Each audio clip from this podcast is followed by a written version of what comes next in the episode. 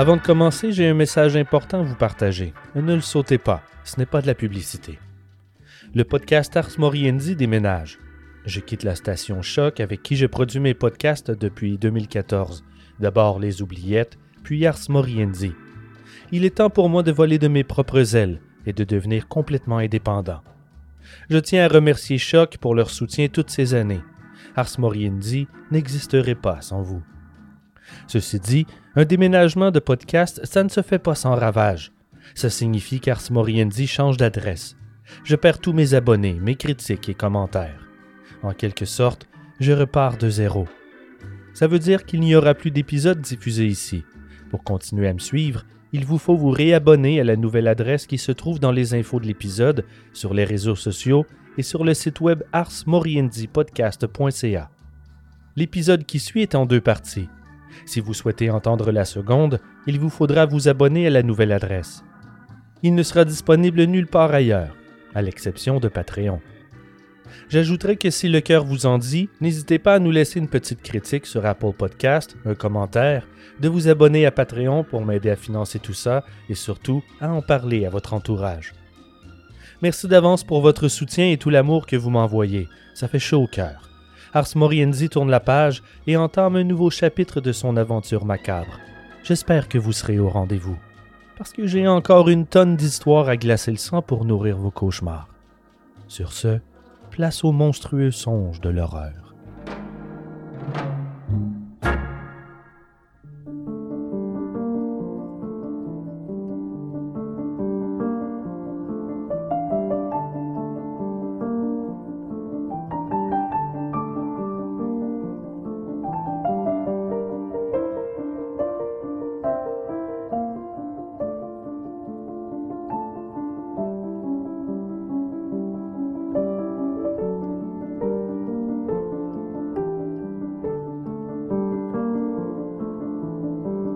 Le 8 juillet 2005, dans la ville de Yevas à Istanbul, dans l'est de la Turquie, des bergers s'installent dans un champ non loin d'une falaise pour le petit déjeuner, pendant que leur troupeau de moutons broute l'herbe. Soudainement, les bergers voient un des moutons se jeter en bas de la falaise. Puis les 1500 autres ont suivi. Les bergers paniqués n'ont pas été capables de les retenir. Les bêtes se sont empilées au bas de la falaise, formant une montagne blanche. Les 450 premiers sont morts, mais les suivants ont survécu, leur chute ayant été amortie par les précédents. 26 familles se partageaient le troupeau. Les pertes sont estimées à plus de 100 000 dollars. L'expression suivre comme un mouton ne sort pas de nulle part. Décrivant le fait d'imiter la majorité sans réfléchir ou de suivre la vie générale sans se forger sa propre opinion, l'adage populaire se réfère à la brebis qui est connue pour son instinct grégaire, un trait comportemental de l'espèce. La hiérarchie incite ce mammifère à suivre docilement le chef de file, généralement le mouton le plus âgé. Si un membre panique, les autres l'imitent, même si ça les mène à leur perte. Ainsi, ceux-ci n'hésitent pas à se jeter dans le vide sans songer le moins du monde au destin qui les attend.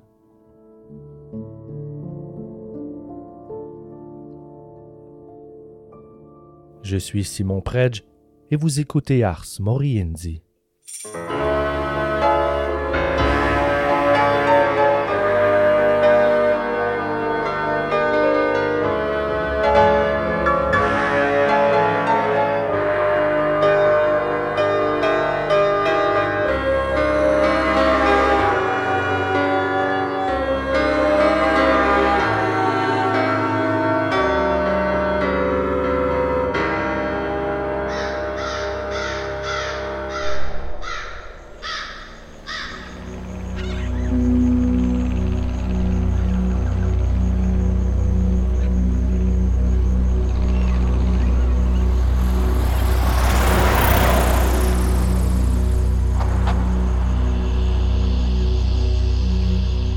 Après-midi, le samedi 18 novembre 1978, l'opérateur radio de l'aéroport Huggle, situé à Georgetown, la capitale de la Guyane sur la côte sud-américaine, reçoit un message radio embrouillé rapportant ce qu'il croit être un écrasement d'avion dans la jungle.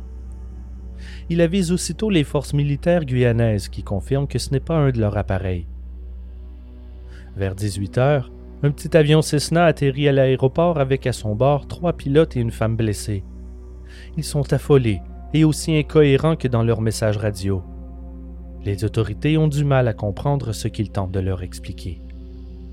Plus tôt dans la journée, ils ont volé jusqu'à la piste d'atterrissage de Port Kaituma, située en pleine jungle.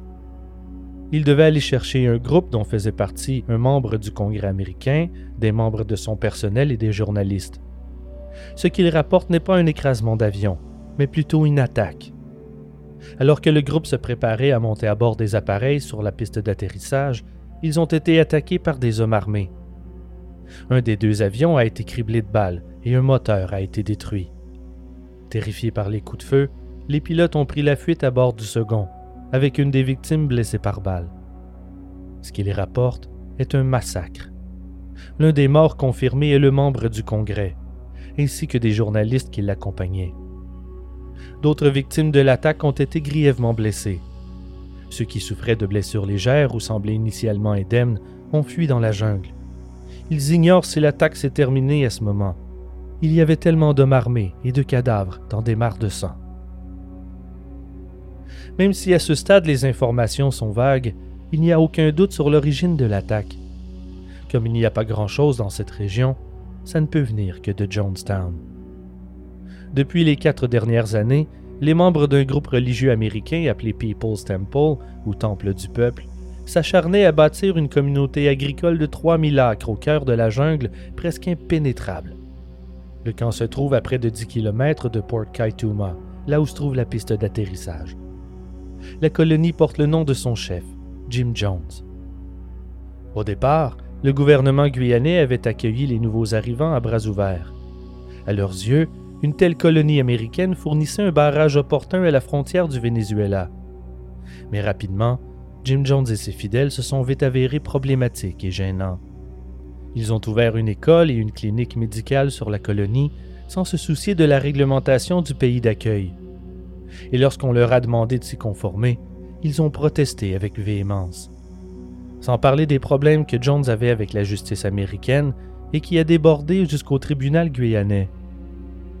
Mais l'irritant principal est que des proches des résidents de la colonie prétendent que des membres de leur famille sont retenus contre leur gré dans la colonie.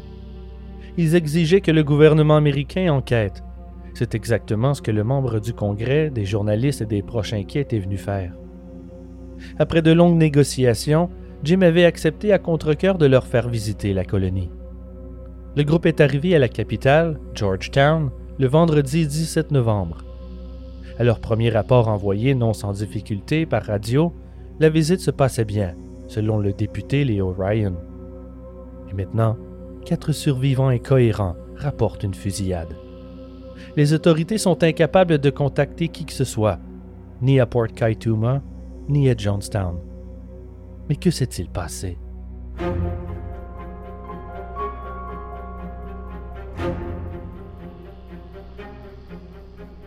Il faut envoyer des secours pour investiguer, mais il est trop tard.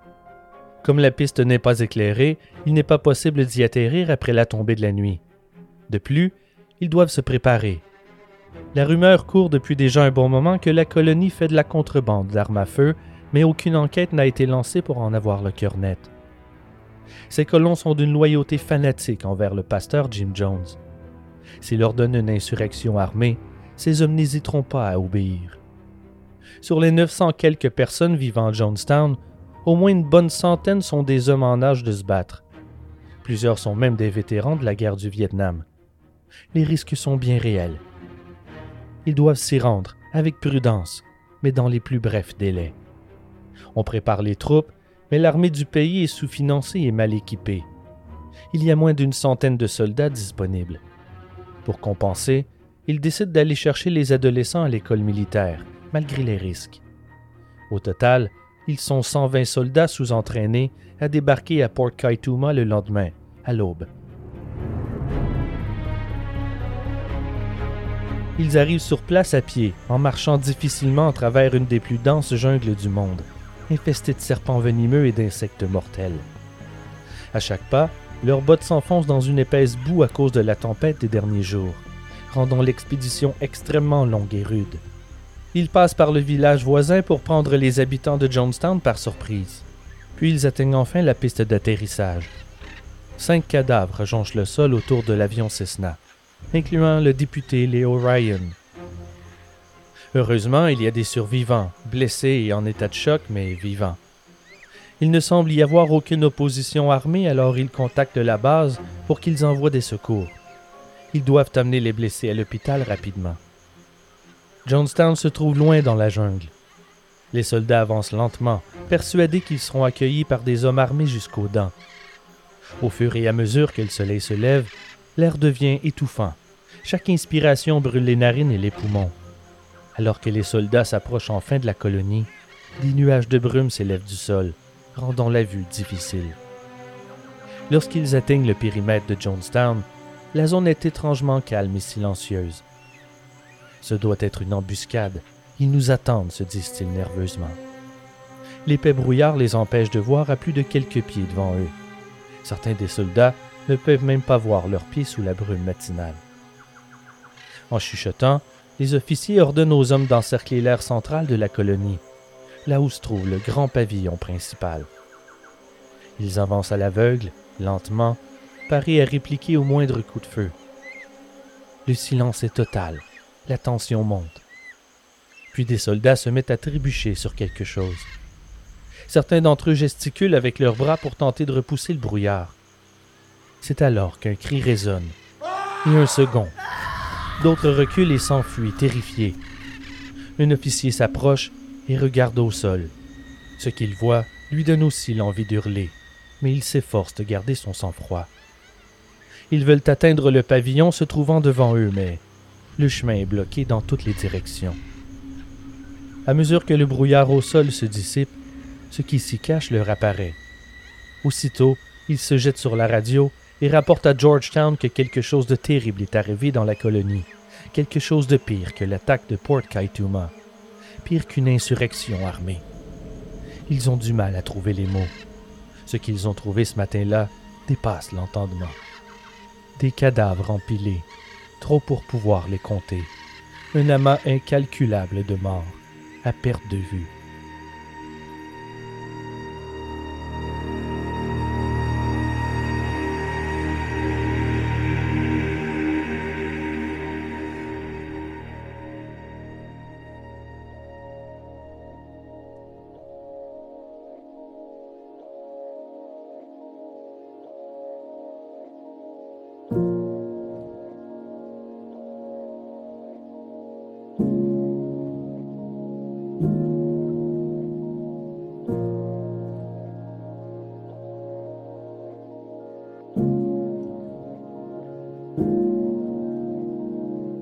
D'une sévère fièvre, Lynetta Jones avait reçu un message de sa mère décédée. Tu ne peux pas mourir, car ton destin est de donner naissance à un grand homme. James Warren Jones naît dans la petite ferme de Crete dans l'Indiana le 13 mai 1930. Pendant que le père est malade et hospitalisé, la banque s'empare de leur maison. La famille en arrache financièrement. Des membres de la famille leur dénichent une petite maison pour les abriter, à Lynn, dans le comté de Randolph, là où tout le monde connaît tout le monde. Ils doivent s'intégrer car la conformité est la fondation même de la vie civile américaine. Tout le monde est habillé de la même manière, personne ne verrouille ses portes, et tous surveillent les allées et venues des étrangers suspects. Il fait bon vivre à Lynn. Les habitants s'y sentent en sécurité. On s'attend à ce que les nouveaux arrivants s'intègrent et prennent les habitudes locales. Le clan Jones est connu et apprécié dans la région. Ils sont donc accueillis à bras ouverts. Jim Père est invalide et en syndrome post-traumatique depuis son retour de la guerre. On lui trouve un petit emploi à temps partiel pour les aider. Linetta est une femme fière. Elle ne veut pas de la pitié et du soutien de la communauté. Elle considère qu'elle n'a rien à offrir en termes d'amitié, alors elle ne parle presque jamais à personne et ne sort que très peu de la maison. Elle nourrit son ressentiment et s'abandonne dans la fiction et la fantaisie s'imaginant triompher de ses malheurs et devenant une grande dame respectée. Avec le temps, ses fantasmes se transformeront en réalité dans son esprit, et son unique auditoire est son fils Jim. Les premières leçons que Jim reçoit de sa mère, et celles qui perdureront tout au long de sa vie, sont les suivantes. Il y a toujours des ennemis prêts à tout pour s'en prendre à nous. Et la réalité est ce que tu veux qu'elle soit? La santé du père continue de dégringoler. Il lâche son emploi, incapable de poursuivre, et passe ses journées assis sur le porche à saluer les passants. Les Jones ne vont jamais à la messe comme tout le monde, et ça fait parler.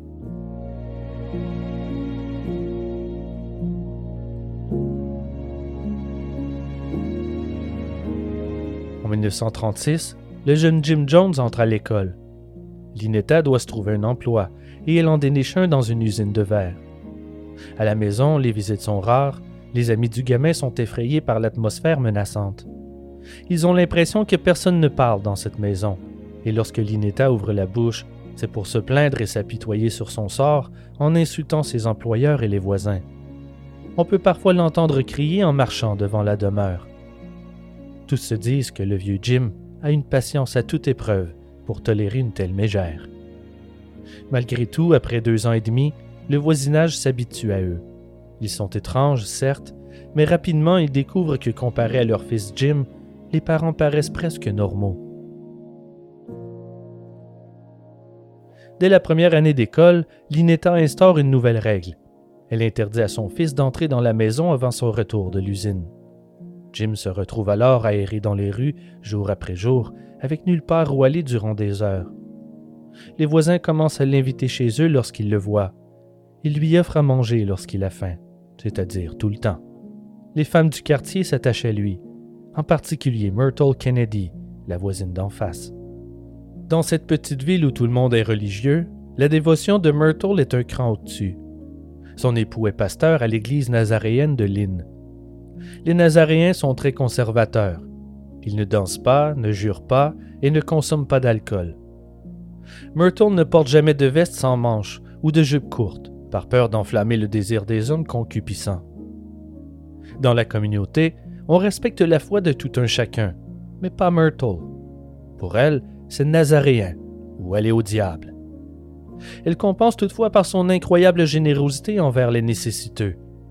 Elle laisse toujours une tarte à sa fenêtre pour les sans-abri. Elle en profite à chaque visite pour partager la parole de Dieu et tenter de les convertir à sa foi. Myrtle a senti un fort potentiel en Jim, après tout, le gamin n'a pas d'église. À tous les jours, elle le voit vagabonder dans la rue, elle l'invite pour une pointe de tarte et elle lui fait la lecture de la Bible.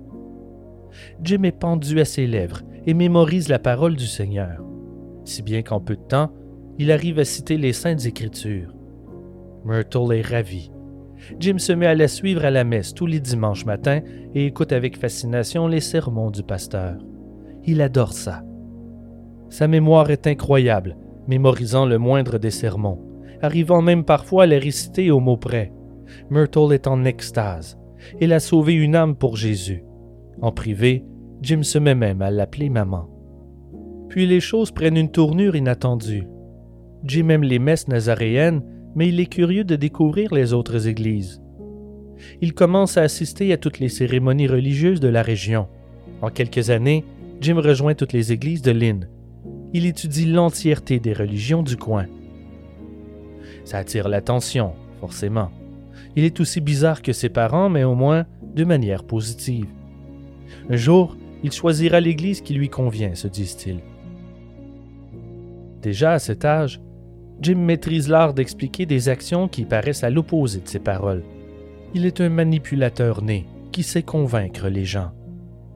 Max Knight est un vieil ami de Jim et depuis que sa famille a déménagé dans une autre ville, ils ne se sont pas revus. De passage à Lynn, Max rend visite à son copain. Comme il n'est pas chez lui, ils se mettent à le chercher, d'abord chez les voisins, puis dans le boisé où ils avaient l'habitude d'aller jouer ensemble. C'est au bout de quelques minutes qu'il entend quelqu'un parler très fort.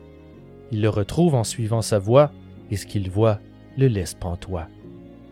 Jim est grimpé sur un tronc d'arbre, les bras en l'air, fixant le ciel, il fait un serment. Jésus vous aime et il faut croire en lui. Il crie ces mots, comme les pasteurs locaux. Max le surprend en le saluant. Jim tombe presque à la renverse et se met à pleurer. Il a honte. Max ne comprend pas sa réaction, mais il tente de rassurer son ami. C'est OK si tu veux prêcher. Fais-le si ça te fait du bien. Au cours des mois suivants, Max le surprend à deux ou trois reprises à prêcher dans le bois. C'est là que Jim lui annonce tout sourire que lorsqu'il sera grand, il sera pasteur. Cela dit, il a peur du jugement des gens, et une fois de plus, Max le rassure. Fais ce que tu veux, ne laisse personne te freiner. Tu es maître de tes choix. Jim est un garçon peureux, mais les encouragements de son ami Max scellent sa destinée.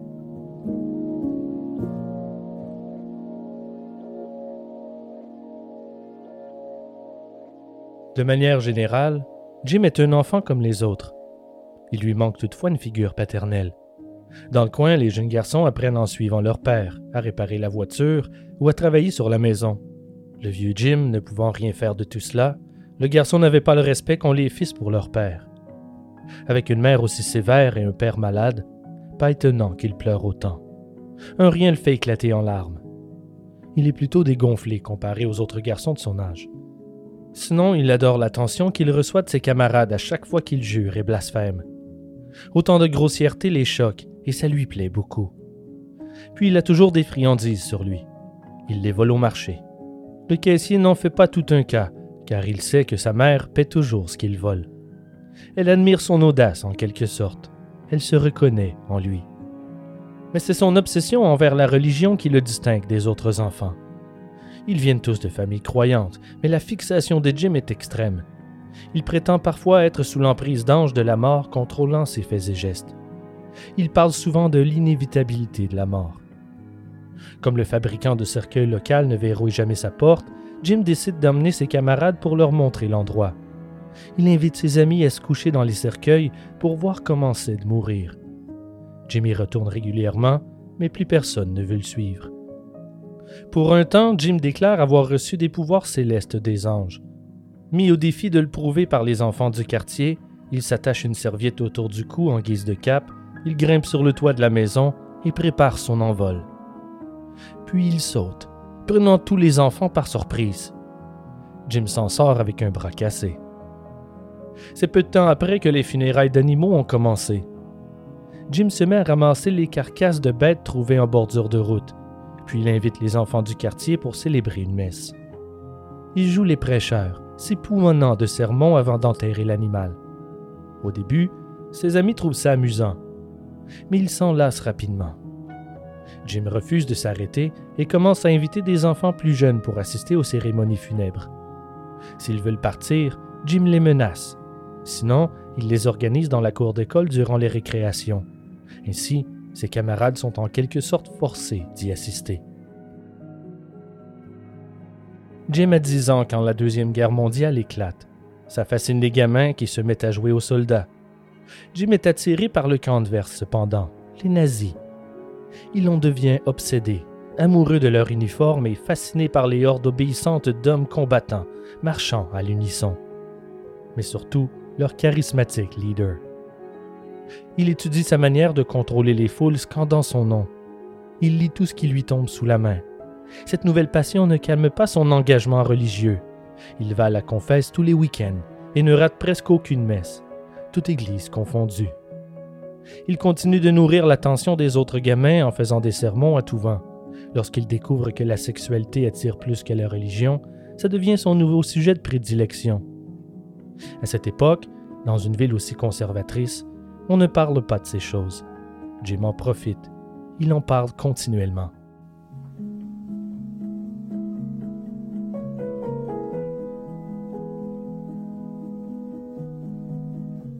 Une fois au collège, Jim est mis à l'écart. Tout le monde le trouve un peu bizarre. Cela dit, même ceux qui ne l'aiment pas sont tout de même fascinés par tout ce qu'il raconte avec tant d'éloquence et de charisme. Il va toujours au collège dans ses habits du dimanche, tiré à quatre épingles, avec ses cheveux noirs bien peignés et ses yeux sombres traversant votre âme. Il joue les mystérieux, ne répondant aux conversations que s'il est celui qui la débute. Il s'assied toujours au fond de la classe et il n'hésite jamais à défier les enseignants. Ils débattent, mais Jim n'admet jamais ses torts. Il s'implique dans les sports, mais seulement en tant que coach. Il monte la première équipe de baseball de Lynn. Les joueurs sont tous plus jeunes que lui. Mais un incident troublant causera la fin du projet. Le loft de Jim est le lieu de ralliement des joueurs de l'équipe. Il y a toujours beaucoup d'animaux chez lui, ayant pris l'habitude de ramener les vagabonds à la maison. Mais vers la fin de l'été, un garçon le voit leurrer un chiot jusqu'à la trappe extérieure menant à la cave avant de le pousser dans l'ouverture. Le chien s'effondre sur le sol de béton quelques mètres plus bas. Traumatisé par l'incident, l'enfant rapporte ce qu'il a vu au reste de l'équipe. Les joueurs choqués ne sont jamais revenus. Pendant ce temps, sa mère, Linetta, est de plus en plus amère de la vie, mais elle reste convaincue que Jim est béni des dieux. Si elle-même n'arrive pas au rang social qu'elle croit mériter, elle aura peut-être la chance de briller dans l'ombre de son fils lorsqu'il sera célèbre. Puis un jour, une nouvelle église pentecôtiste débarque à Lynn. Celle-ci est radicalement différente. En donnant ses pamphlets, le pasteur McFarland promet que s'ils viennent à sa messe, il parlera en langue, autrement dit en glossolalie, c'est-à-dire prier dans une langue paraissant étrangère, inconnue du pasteur ou dans une suite de syllabes incompréhensibles les pasteurs de l'île n'apprécient pas le nouveau venu qui tente de recruter avec succès, du moins pour un temps. Les habitants n'ont jamais vu une telle église, les fidèles se jetant à genoux, les bras vers le ciel, ou se roulant sur le sol en balbutiant du charabia. C'est excitant. Mais au bout d'un moment, une fois la nouveauté évaporée, les fidèles sont tous retournés dans leurs églises respectives. Les seuls fidèles restants proviennent des villes voisines. Jim adore ces messes qui ne s'enferment pas dans un carcan protocolaire rigide. Ici, les disciples chantent, dansent et crient. Il continue d'assister aux messes locales, mais cette nouvelle église a une place particulière dans son cœur. Jim s'en inspire pour ses propres sermons. Il sait choisir son auditoire. Dans le comté, on retrouve quelques quartiers, pour ne pas dire bidonvilles, peuplés essentiellement d'Afro-Américains des amas de demeures délabrées trop petites pour obtenir le statut de village. La plupart des habitants sont ouvriers agricoles. Ils sont plusieurs centaines à travers le comté. Comme le racisme est encore bien présent à cette époque, les enfants noirs n'ont pas accès à l'école et jamais un blanc n'oserait inviter un gamin noir à venir jouer à la maison. Lynn traite tout de même les gens de couleur avec respect. Il n'hésite pas à discuter sans gêne avec eux lorsqu'il les croise dans les commerces. Malgré le ravin séparant leurs rangs sociaux, les Afro-Américains y sont quand même bien et ne ressentent pas la discrimination. Comme tous les jeunes de Lynn, Jim a grandi entouré de personnes noires, et contrairement à ses pères, il démontre un véritable intérêt pour leur communauté. La grande ville la plus proche est Richmond, peuplée majoritairement d'employés d'usines. Occasionnellement, les samedis, Jim se rend dans ces quartiers pauvres en bordure du chemin de fer, là où ont l'habitude de se rassembler les Afro-Américains indigents. Jim s'installe bien en vue et se met à prêcher la parole du Seigneur. Ses sermons sont axés sur l'égalité raciale. Jim leur fait la promesse que s'ils croient en Dieu et qu'ils s'accrochent, des jours meilleurs se cachent à l'horizon. Jim Jones est destiné à devenir pasteur. Partout où il va, c'est avec la Bible sous le bras.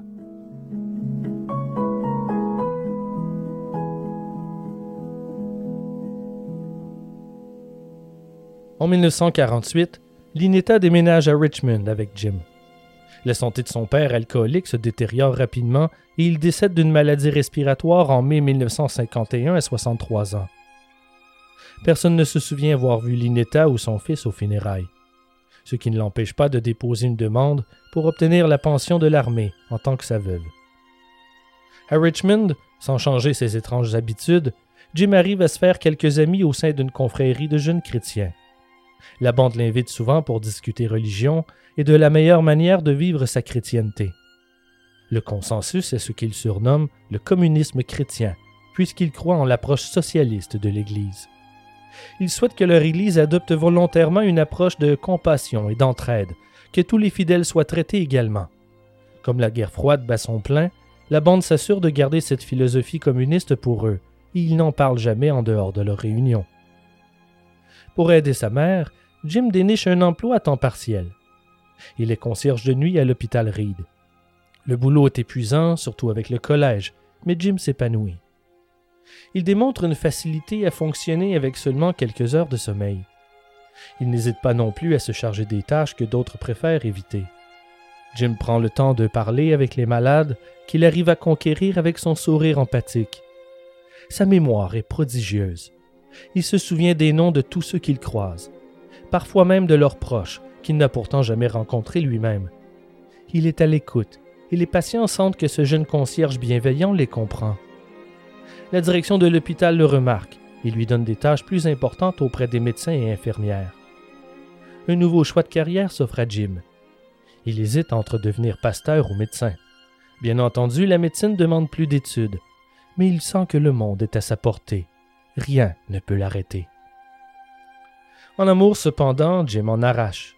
Avec son attitude, ça n'a rien d'étonnant. Il fait tout de même la rencontre de Marceline Baldwin, dont la famille est active à l'Église méthodiste. Pour elle, les garçons ne sont qu'une distraction de ses responsabilités à l'école et à l'Église. Déterminée à investir sa vie à aider les autres, elle veut devenir infirmière. Elle se déniche un poste à l'hôpital Reed et un soir de 1948, elle prépare le corps d'un défunt pour les pompes funèbres, mais le corps est lourd. Elle demande l'aide d'un concierge pour le déplacer, Jim Jones. Il prend même quelques minutes pour réconforter la famille en deuil.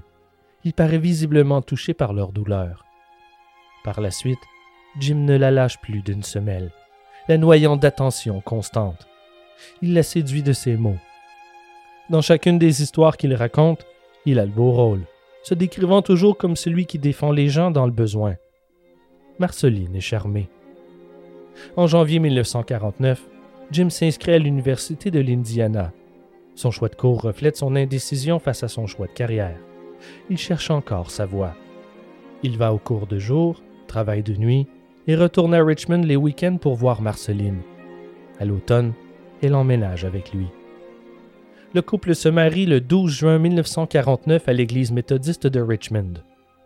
Au départ, elle découvre vite qu'il n'est pas enclin au moindre compromis. Elle l'a épousé en étant persuadée qu'il croyait en Dieu, mais Jim lui déclare le contraire.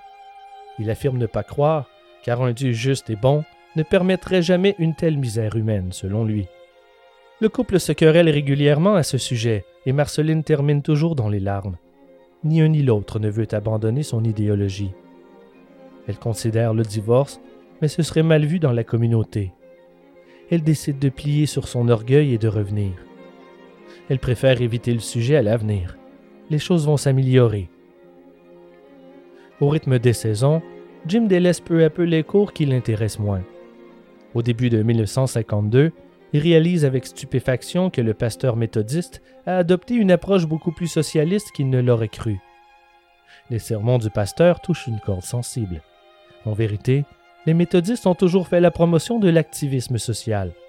Il ne l'avait simplement pas constaté par lui-même. Jim annonce alors à Marceline qu'il a pris une décision. Il deviendra pasteur méthodiste. Marceline est en extase. C'est tout ce qu'elle souhaitait. Il doit trouver l'Église qui l'acceptera comme apprenti pasteur.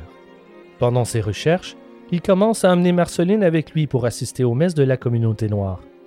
Ils sont généralement les seuls blancs dans l'assistance. Marceline est époustouflée. Elle n'a jamais rien vu de tel. Les fidèles chantent, dansent et sautent. Ils répondent en chœur au sermon du pasteur par des Alléluia, et tout le monde semble avoir un plaisir fou. Jim s'y fait de nouveaux amis chaque semaine, et peu importe leur couleur de peau, il n'hésite pas à les inviter à la maison. Puis l'Église méthodiste de Somerset lui ouvre ses portes. Ses membres sont tous des gens de faible revenu d'Indianapolis. Ce n'est pas une congrégation très distinguée ni imposante, mais ça importe peu à Jim. À 21 ans, il a trouvé sa voie, l'œuvre de sa vie.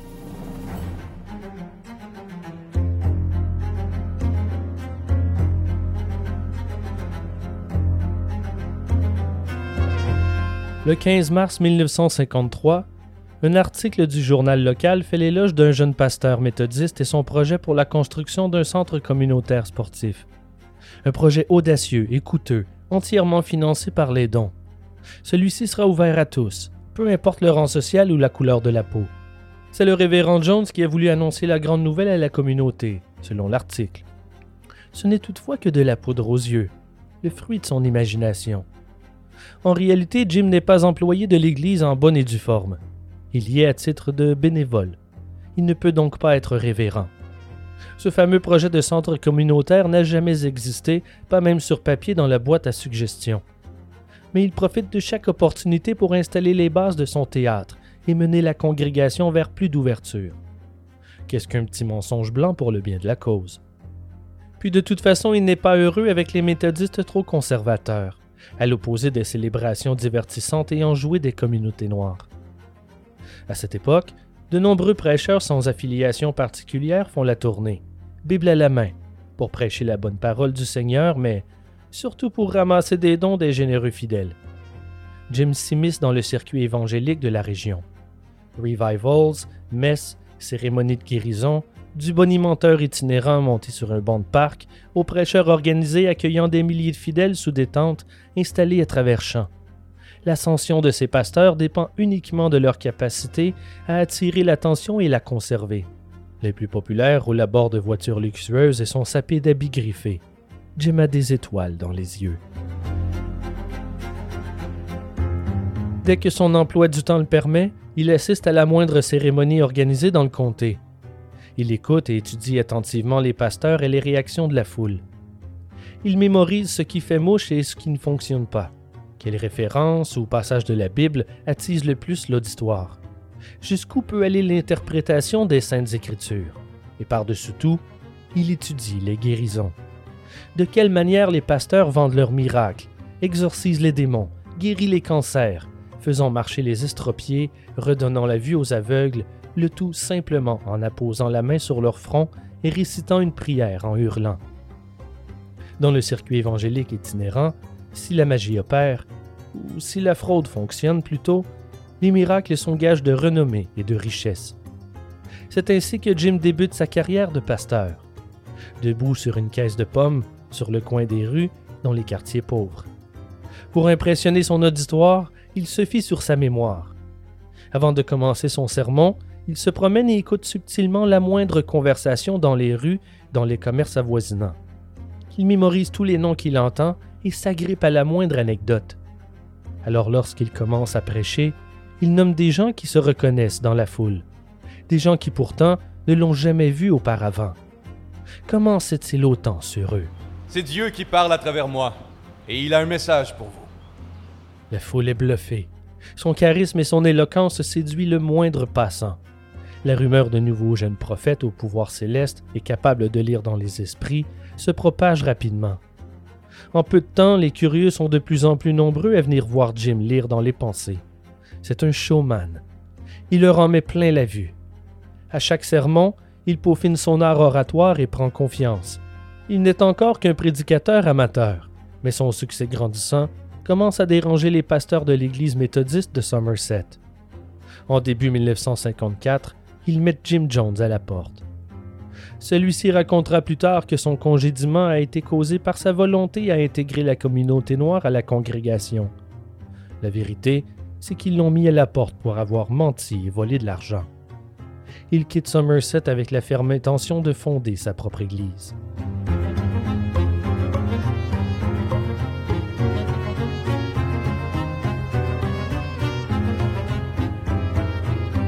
Avec le soutien du directeur de l'église Quaker des quartiers pauvres d'Indianapolis, il loue un petit commerce et y ouvre Community Unity. Il nomme ainsi son église car tout le monde y sera le bienvenu. En 1954, la vaste majorité des Afro-Américains de l'Indiana vivent dans les villes industrielles majeures. Pendant et après la Grande Dépression, la population noire a explosé. Les Blancs de classe inférieure étaient terrifiés, persuadés que leurs emplois étaient menacés par une main-d'œuvre bon marché. La communauté noire en a subi les contre-coups. Les syndicats ayant une forte influence sur l'embauche, la plupart d'entre eux leur refusaient l'accès. La ville a aussi bloqué l'accès à la propriété et aux bonnes écoles à la communauté noire. Pris au piège dans la pauvreté, confinés dans des bidonvilles infestés de vermine, où leurs enfants été éduqués dans des écoles délabrées et sous-équipées, leur unique source de réconfort est généralement leur Église. Leur pasteur est encourageant, une vie meilleure les attend dans la vie après la mort. Mais à part la prière, ces pasteurs ne s'impliquent que très peu dans la communauté. Entre en scène Jim Jones. Il sait que pour réussir, son Église doit offrir ce que les autres n'offrent pas. qu'importe ses propres doutes au sujet de Dieu et du paradis. Cette croyance est enracinée dans l'esprit des fidèles. Il doit s'y coller pour en tirer avantage. Peu à peu, des curieux viennent assister à ses messes. Lorsqu'on lui demande son aide, il agit. Dans son Église, on obtient quelque chose, maintenant. Il adresse les défis et les problèmes de ses fidèles au lieu de leur promettre de meilleurs lendemains qui ne viennent jamais. Par exemple, il demande à une vieille dame noire dans l'auditoire ce qui la tracasse en ce moment. Elle raconte avoir un problème avec son câblage électrique à la maison et que malgré ses plaintes à la compagnie d'électricité, personne ne vient réparer le bris. Il n'a plus de courant depuis plusieurs semaines et personne ne vient. Jim promet de lui venir en aide. C'est la mission de son Église. Le soir même, il rédige une lettre à la compagnie d'électricité. Le dimanche suivant, il demande à la dame si son problème est réglé. Celle-ci se lève et déclare que oui, ils ont enfin envoyé un réparateur grâce à son intervention. Vous voyez, quand vous venez dans cette église, vous obtenez de l'aide maintenant. Amen. Semaine après semaine, le bouche à oreille fait son travail. Ce nouveau prédicateur ne fait pas de promesses en l'air. Il aide réellement. Ses services durent des heures et des heures jusqu'à ce qu'il s'effondre d'épuisement. Les fidèles apprécient sa dévotion. La location du commerce coûte cher toutefois, et les donations de ses partisans pauvres sont insuffisantes. Le salaire de Marceline couvre à peine l'essentiel. Alors il travaille continuellement et dort très peu. Son Église fonctionne bien, mais ses accomplissements sont limités. Il a besoin d'un endroit plus grand et permanent pour mener à bien sa mission, et pour y arriver, ça lui prend de l'argent. Jim retourne faire le circuit évangélique itinérant et cherche à s'établir comme un pasteur de haut niveau et ainsi attirer un plus large public et donc de plus importantes donations. Ses performances sont structurées avec soin, combinant citations bibliques et guérisons pour garder les gens captivés. Il ordonne aux maux de tête de disparaître, aux mauvaises toutes cesser et occasionnellement aux estropiés à marcher. Bien entendu, ces miracles n'atteignent pas toujours le résultat escompté. Contrairement à d'autres prêcheurs, il n'a pas de complice se cachant dans le public. Alors il fait attention de ne pas trop en demander. S'il ordonne à une dame en chaise roulante de se lever, il ne demande pas à ce qu'elle danse et saute. Un simple pas tremblant suffit. Et ça fonctionne.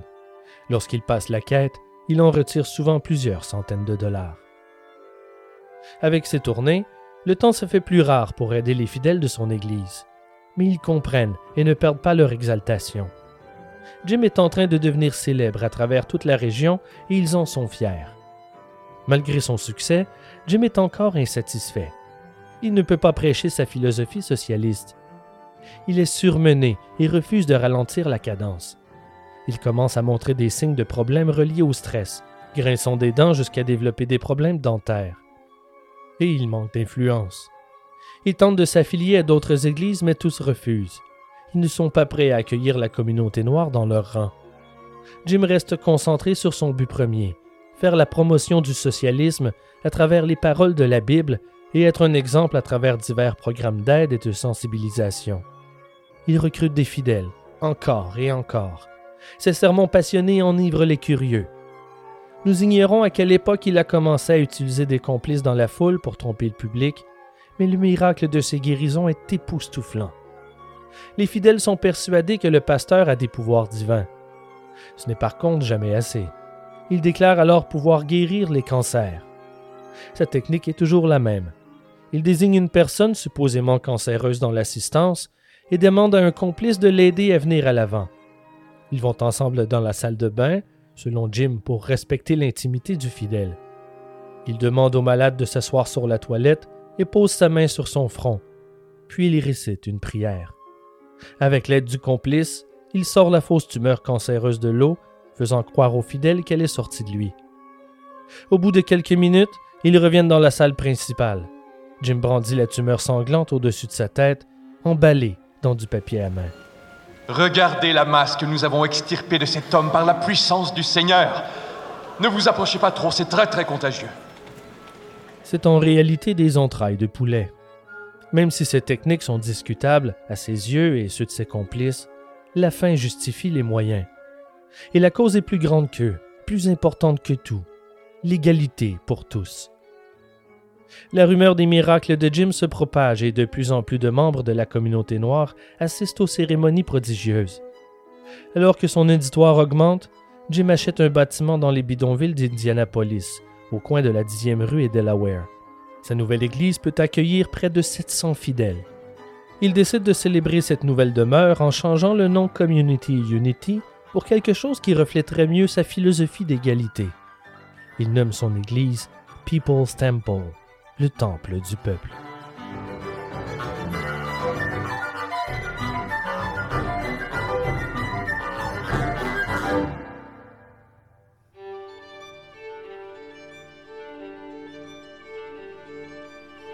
Maintenant que son Église est bien implantée et que sa congrégation grandit à vue d'œil dans la diversité raciale, Jim se sent prêt à plonger dans la politique d'Indianapolis. Il convoite plus d'influence au sein des politiciens. La communauté noire n'a jamais été bien respectée et Jim compte bien corriger la situation. Il n'a toutefois ni l'expérience ni les connaissances pour être entendu en haut lieu. Il n'a aucune idée comment obtenir l'attention, l'influence et la coopération des hommes de pouvoir pour mener à bien sa mission. Heureusement pour lui, ayant grandi dans une famille de conseillers municipaux, Marceline a le parcours et les compétences pour y arriver. D'abord, il est primordial de connaître ses dossiers comme le fond de sa poche. Et lorsqu'on soulève la question, il faut toujours proposer une solution pouvant profiter à tous les partis. Marceline se met à assister à toutes les réunions publiques de l'hôtel de ville, des établissements scolaires et toute organisation ayant une influence dans la communauté. Elle écoute attentivement et ne parle que rarement pour se présenter. Elle note les noms des gens les plus importants et ayant le meilleur potentiel pour faire bouger les choses. Elle se rapproche pas à pas du pouvoir et cultive ses relations. Jim suit Marceline et il n'hésite pas à commenter les décisions. Il apprend rapidement, il connaît les dossiers et il apporte des idées nouvelles et des pistes de solutions tout en faisant la promotion de l'unification raciale. Et ça fonctionne. Pour la première fois à Indianapolis, la communauté noire arrive à obtenir du financement pour réparer des écoles et améliorer les parcs. Jim n'y serait jamais arrivé sans son épouse, mais il reçoit tout le crédit. Ça ne dérange pas Marceline, ce qui compte pour elle, c'est qu'il soit maintenant une équipe. Elle développe aussi de nouvelles sources de revenus pour le People's Temple. Elle fait rénover sa demeure pour la transformer en maison de retraite et de convalescence. La maison de repos a un tel succès qu'au cours des années suivantes, People's Temple ouvre d'autres résidences. En plus d'offrir un service incomparable, ce sont des emplois pour les fidèles. Les revenus récoltés servent à financer les programmes de sensibilisation. Marceline ouvre aussi un café qu'elle nomme le Restaurant Libre, offrant des repas chauds et des vêtements d'occasion gratuitement à plus de 2800 personnes démunies par semaine. Jim invite des candidats à la mairie à ses messes du dimanche. People's Temple représente maintenant un groupe électoral important et Jim fait pression sur ses partisans dévoués pour aller voter en masse à chaque élection. Il demande à ses fidèles de voter pour les candidats ayant le plus de potentiel de les aider dans leurs divers programmes de charité et d'intégration. Son influence grandit, mais ce n'est pas encore assez pour Jim.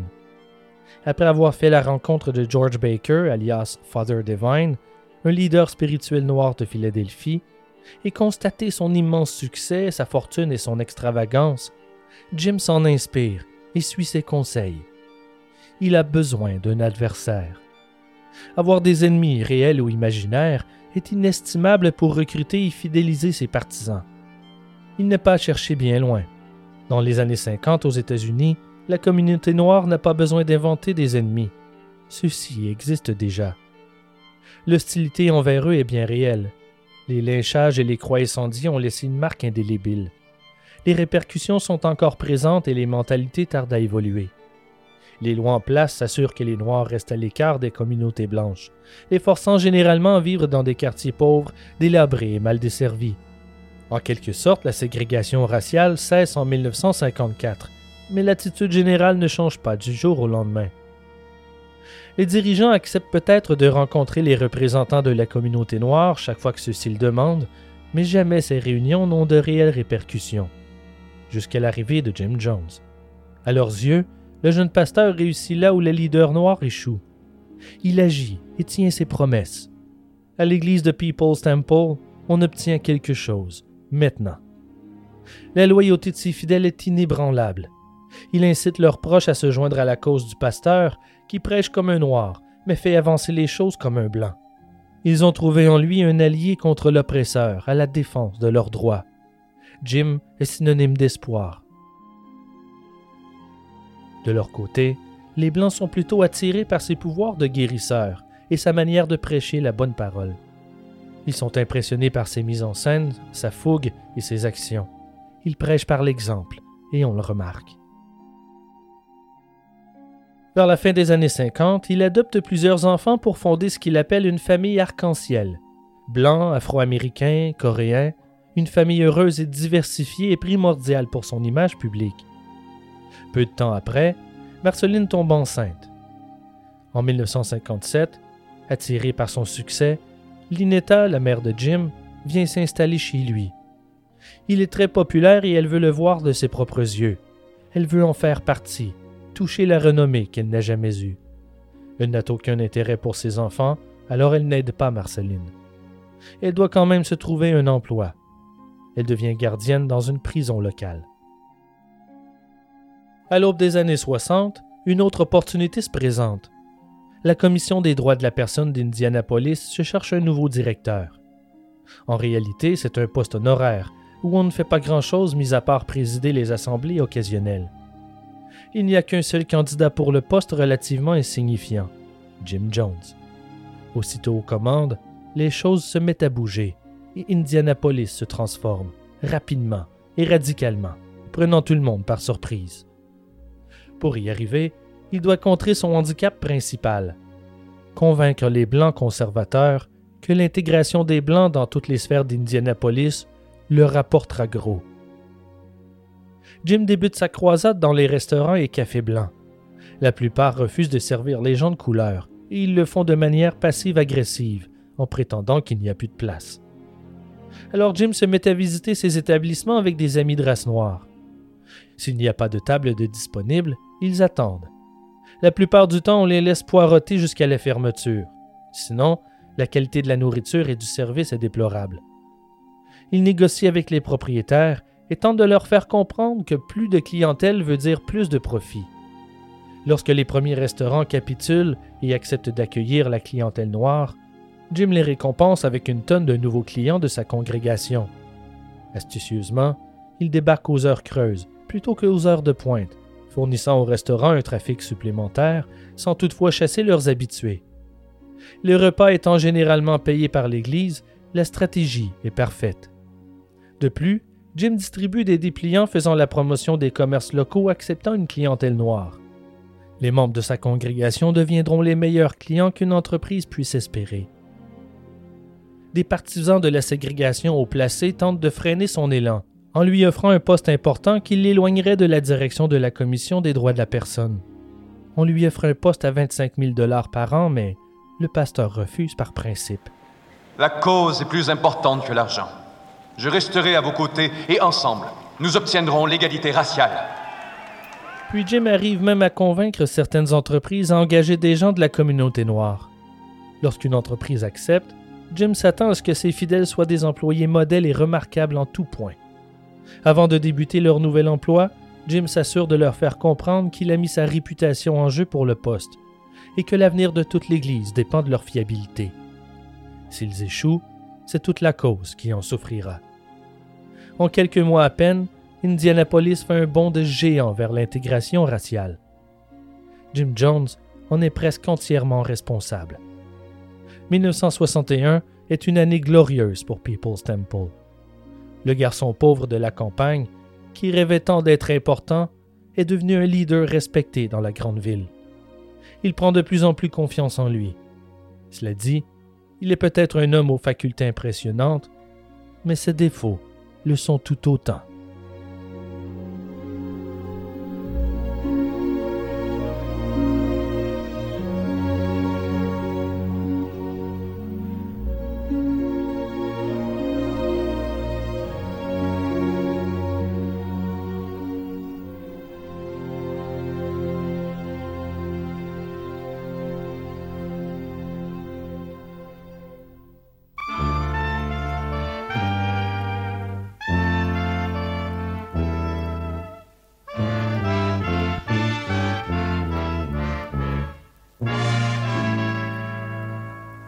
C'est maintenant l'heure de la chronique nécrologique, ce bref moment de dernier hommage qui nous fait réaliser notre fragilité et ô combien nombreuses sont les manières de quitter ce monde.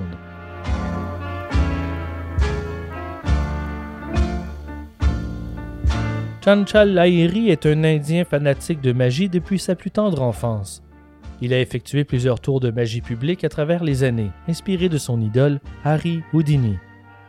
Son nom de magicien est Jadugar Mandrake, qui se traduit par le sorcier Mandrake.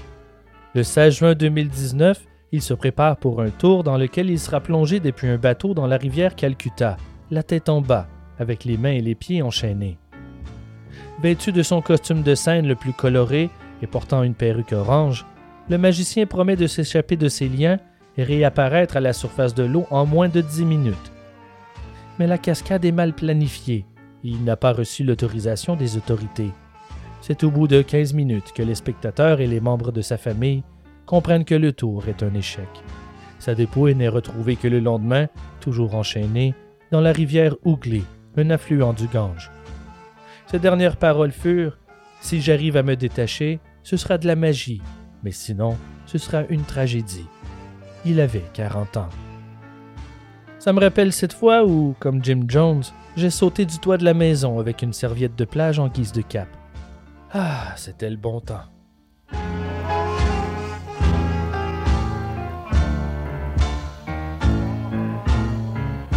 Une légende raconte qu'en l'an 763, un des plus grands poètes chinois de la dynastie Tang, est sur l'eau à bord d'une petite embarcation. L'auteur alcoolique du poème intitulé Seul et buvant sous la lune se penche justement ce soir-là pour embrasser le reflet de la lune sur l'eau. Il tombe et meurt noyé. Il avait 63 ans. Il vaut mieux ne pas boire en mer, mais à sa défense, les ceintures de sécurité n'étaient pas encore inventées à l'époque.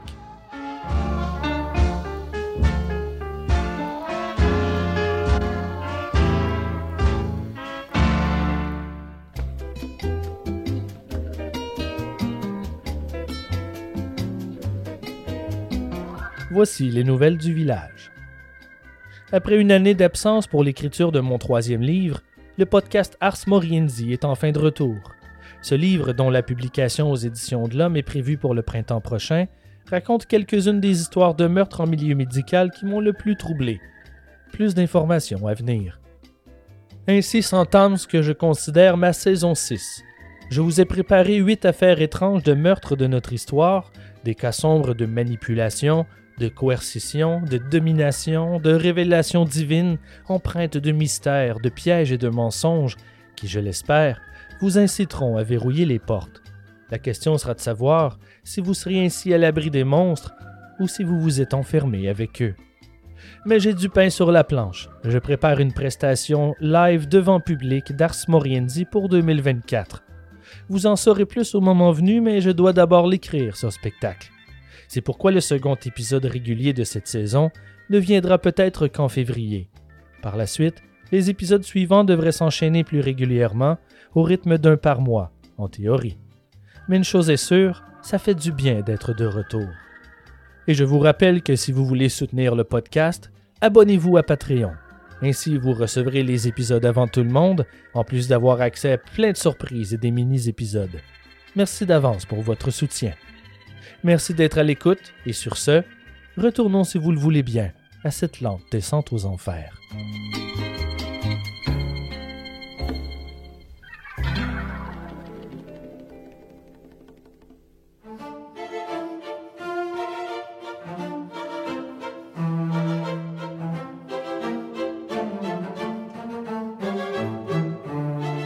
Jim Jones ne prend jamais de pause.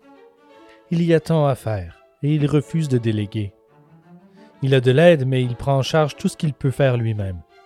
Il n'a confiance en personne.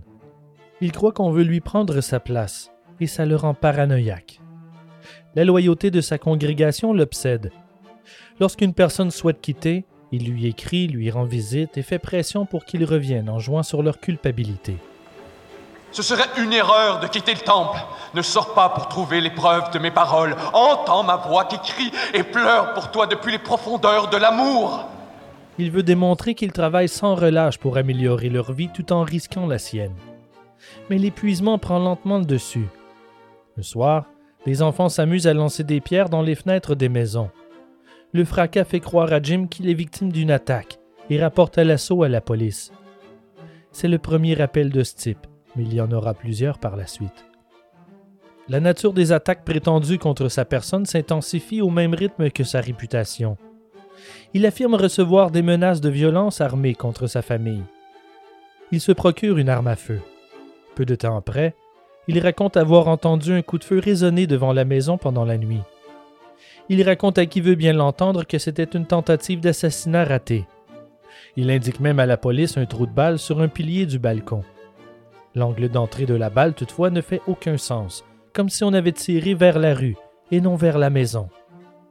Jim a lui-même tiré sur le pilier pour faire croire qu'on voulait le faire taire. S'il est toujours vivant, c'est parce que Dieu le protège. Vers la fin d'octobre 1961, il poursuit l'élaboration d'ennemis imaginaires et déclare avoir reçu de terribles visions prophétiques. Dieu lui a révélé que bientôt, l'Amérique subira une attaque nucléaire et Indianapolis sera anéantie. Depuis les tests de bombes nucléaires de la Russie en novembre 1955, les Américains sont terrifiés par une attaque. Leur ennemi commun est à portée de main. Ils sont tous en danger, mais il y a une solution. Relocaliser la congrégation de People's Temple. Pour ce faire, il doit trouver le bon endroit. Il annonce que ses absences seront fréquentes pour un temps. Il part en quête de la terre promise, là où ils pourront tous vivre en harmonie. Son premier arrêt est en Guyane, en Amérique du Sud. Il trouve le pays intéressant, en particulier à cause de sa séparation imminente de l'Empire britannique et vers un gouvernement socialiste. Par la suite, il tente sa chance à Hawaï avant de revenir bredouille à Indianapolis en insistant que la menace nucléaire plane toujours au-dessus de leur tête. N'ayez crainte, je trouverai la terre promise. C'est par hasard, dans un article du magazine Esquire, que Jim trouve de nouvelles suggestions pour relocaliser l'Église.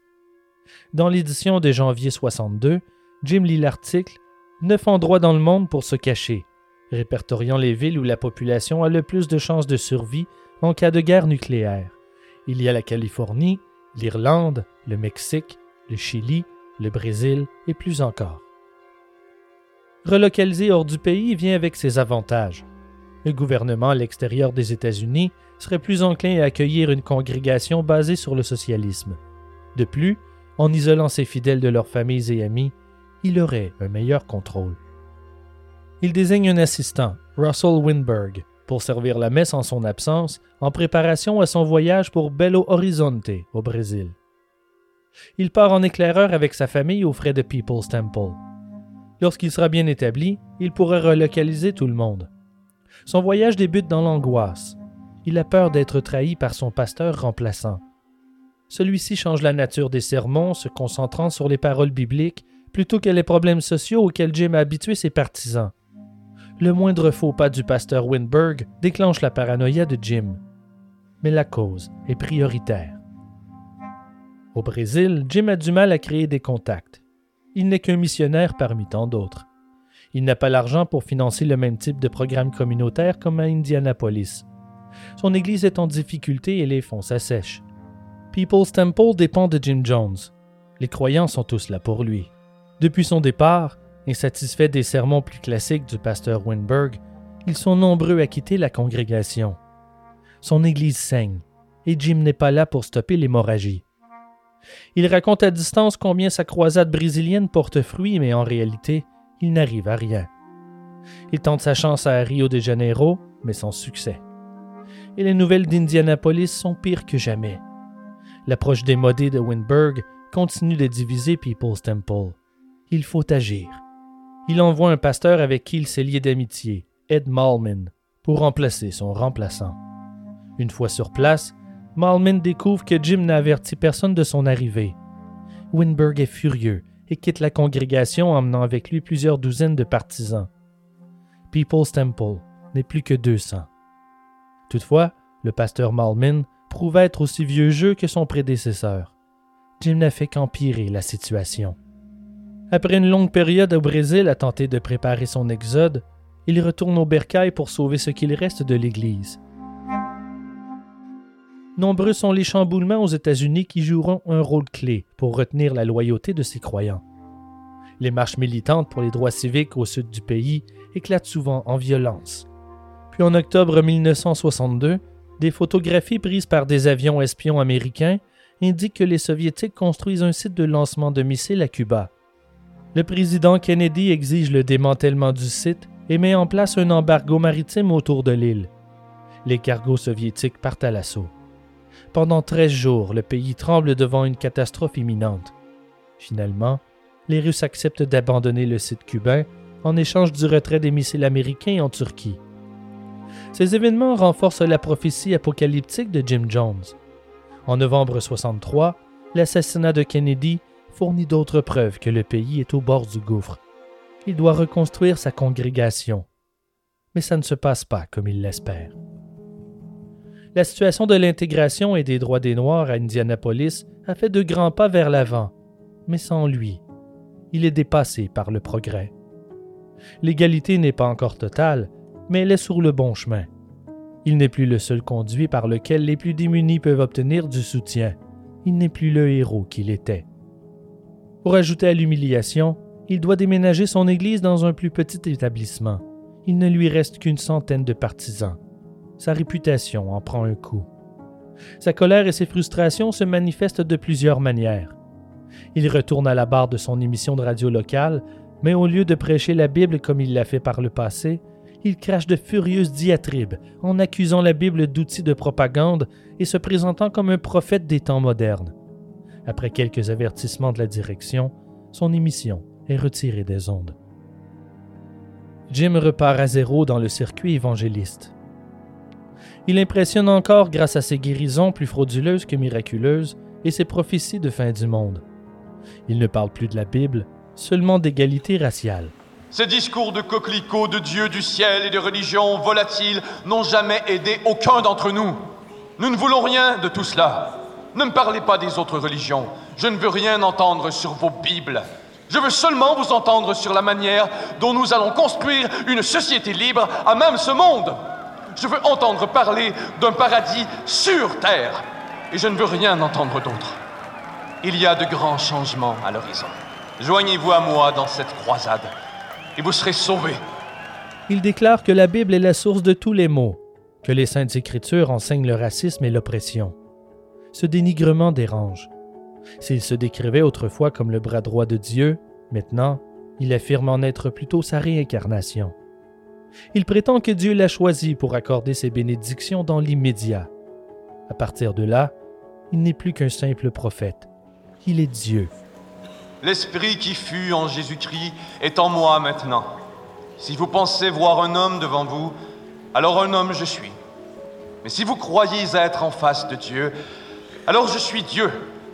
Tout ce qui compte, c'est le regard que vous choisissez de poser sur moi.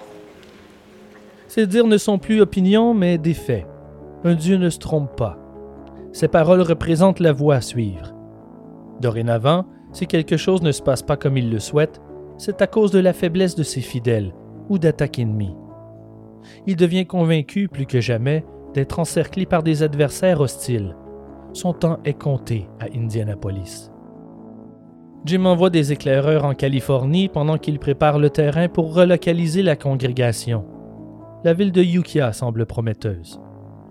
Si People's Temple peut mettre la main sur une terre agricole, il pourrait facilement devenir autosuffisant. L'idée plaît à Jim. Convaincre les partisans de le suivre dans la campagne californienne n'est pas tâche facile. Certains ne sont jamais sortis du comté, alors que plusieurs sont prêts à suivre le pasteur sous promesse d'une vie meilleure, d'autres restent réticents à l'idée. À l'automne 1964, les membres restants sont des partisans de longue date. Jim sait exploiter leurs points faibles. La plupart d'entre eux ont bénéficié personnellement, d'une manière ou d'une autre, de son aide. Il se souvient de chacune des faveurs. Il insiste lors de ses sermons qu'il est égoïste de venir à l'Église uniquement pour obtenir quelque chose. Il est nécessaire de donner en retour. Jim leur rappelle qu'il était là pour eux lorsqu'ils en avaient besoin. C'est à leur tour de faire des sacrifices. Il promet que la vie sera fabuleuse en Californie et qu'en travaillant tous ensemble, People's Temple sera en mesure de bâtir un lieu où il fait bon vivre en communauté, autosuffisant et égalitaire. Mais surtout, à l'abri de la menace nucléaire. Dans ses visions, Indianapolis périt horriblement. Il faut fuir pendant qu'il en est encore temps. Son message est limpide. Venez vivre en Californie avec moi ou mourrez ici. Son discours convainc 90 personnes. Au début de l'été 65, Jim donne sa dernière messe avant de monter à bord de sa caravane, suivi par des autobus transportant sa petite congrégation. Le voyage est excitant. Tous chantent en chœur, impatients d'arriver à destination. L'enthousiasme et la bonne humeur collective s'estompent rapidement. Jim avait tout prévu, à l'exception d'un détail. On ne veut pas d'eux en Californie.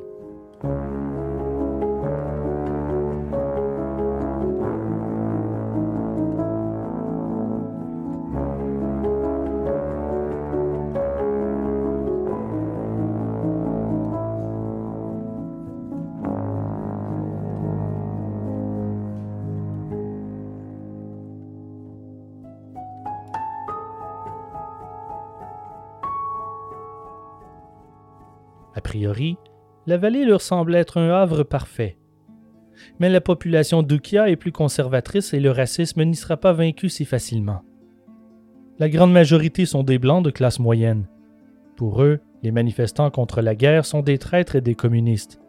L'indignation de la communauté noire n'est que de l'ingratitude. Les Californiens sont persuadés que ces Noirs ont une propension génétique à la violence et qu'ils représentent une menace. Jim ne s'en soucie pas il loue des maisons aux quatre coins de la ville pour y faire emménager ses fidèles, en grande majorité afro-américains, sans concerter les habitants vivant déjà sur les mêmes rues. L'hostilité est inévitable. Ils deviennent des parias. Dans les rues flotte pour les membres de People's Temple un réel sentiment de danger. Ils commencent à regretter leur exode. Jim doit mettre les bouchées doubles. Il annonce avoir reçu de nouvelles visions d'attaque nucléaire. Elle surviendra dans moins de deux ans.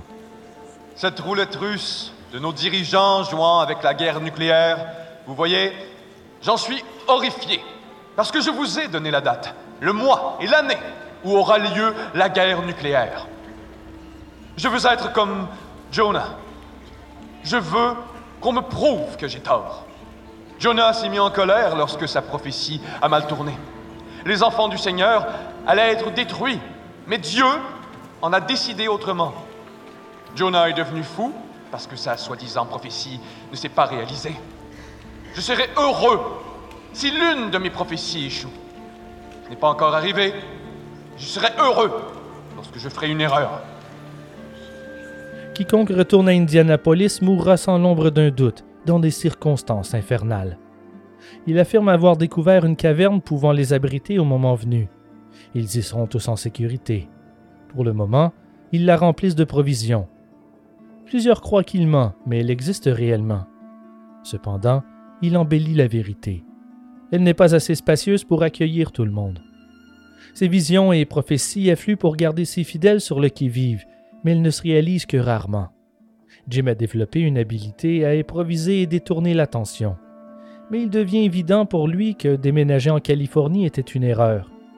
Il se remet à parler de relocalisation. Il a besoin de fonds, alors il doit recruter de nouveaux membres. Avec son nouvel emploi d'enseignant à temps plein et ses obligations à l'Église, il n'a plus le temps de faire son circuit des miracles. Mais il a plus d'un tour dans son sac. La moindre rencontre est une chance de recrutement, même au sein de ses étudiants, en particulier les étrangers loin de leur famille. S'ils le souhaitent, ils sont hébergés gratuitement et en échange, Jim leur donne quelques tâches pour le People's Temple. À l'approche de l'été 1966, l'Église atteint 150 fidèles. L'influence de Jim passe par la manipulation et les escroqueries. Sa stratégie devient presque du théâtre. Par exemple, il annonce à un fidèle qu'il a reçu une vision l'avertissant que celui-ci est en danger et qu'on lui veut du mal. Une fois le fidèle paranoïaque, Jim monte une mise en scène pour lui faire croire qu'il lui sauve la vie. Ils deviennent ainsi entièrement dévoués à leur sauveur.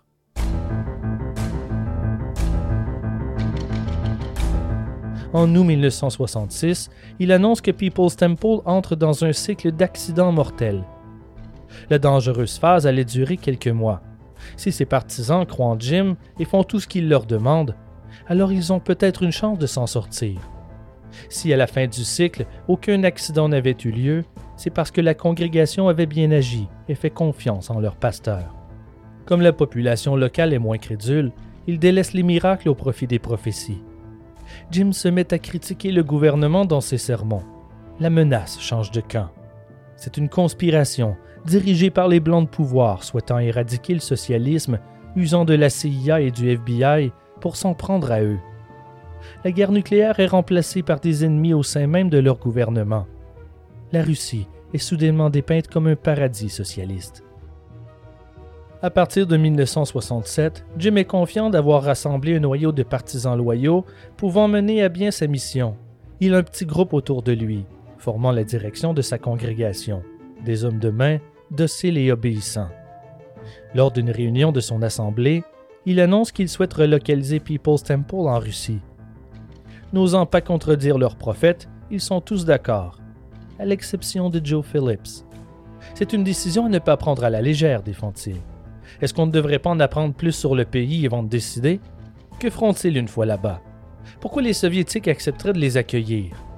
Jim est furieux. Comment osent-ils le mettre en doute? Épaulé par Phillips, d'autres membres de l'Assemblée en profitent pour verbaliser leurs doutes. Jim se lève, maudit le groupe et met fin à la réunion. La semaine suivante, Joe Phillips est tenté par une affaire extramaritale avec une femme de la congrégation. Il en discute avec Jim, qu'il considère son ami et mentor, pour obtenir ses précieux conseils. Le pasteur lui donne sa bénédiction et lui accorde la permission de tromper son épouse. Peu de temps après, en plein durant une réunion d'assemblée, Jim expose l'infidélité de Phillips. Rejeté et humilié, il quitte la Californie. C'est ainsi que Jim se débarrasse de ses détracteurs.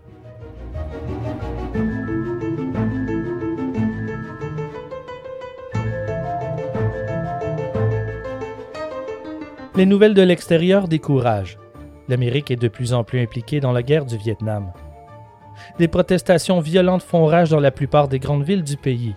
Les bouleversements raciaux s'intensifient, spécialement après l'assassinat de Martin Luther King en avril. Puis à peine deux mois plus tard, Robert Kennedy est assassiné à son tour. La confiance s'effondre au sein de People's Temple. Les fidèles sont démoralisés. Est-ce la fin pour leur rêve d'égalité et de socialisme est-ce la mort de la cause? Jim Jones a toujours réponse à tout, mais pour retrouver son pouvoir, il a besoin d'expansion. Il se met à rendre visite à tous les services religieux des communautés noires des comtés voisins et il le fait avec ses fidèles, 150 à la fois. Ça impressionne. Il crée des liens, collabore et offre le soutien de People's Temple. À nouveau, le manège se répète comme à Indianapolis. Il cible les communautés pauvres, les gens les plus crédules, et il fait aller sa magie. Ça porte fruit. De nouveaux fidèles de San Francisco et de Los Angeles commencent à affluer à Redwood Valley avec l'aide de People's Temple. Les programmes de soutien reprennent de plus belle et les finances s'améliorent. À l'approche de 1970, sa congrégation passe de 200 à 500 membres. Ses partisans ne sont pas tous des gens naïfs.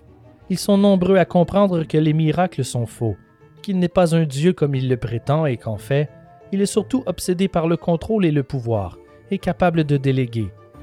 Mais à leurs yeux, ce qui compte est la cause et tout le bien accompli par le pasteur. 1969 est une année de renaissance pour l'Église. Mais c'est aussi l'année où les failles et les délires de Jim commencent à prendre le dessus. Ses actions de plus en plus discutables commencent à se manifester à la vue de tous. C'est le début de sa chute, une chute qui emportera avec elle la congrégation en entier.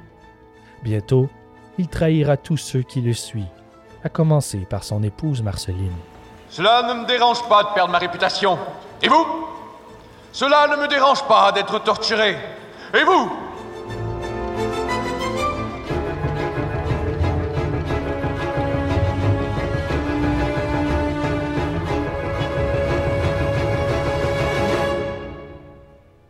Marceline a de douloureux problèmes de dos depuis toujours. Son état a toujours affecté leur vie conjugale. Mais en 1969, son dos abandonne complètement. Il passe le plus clair de son temps à liter.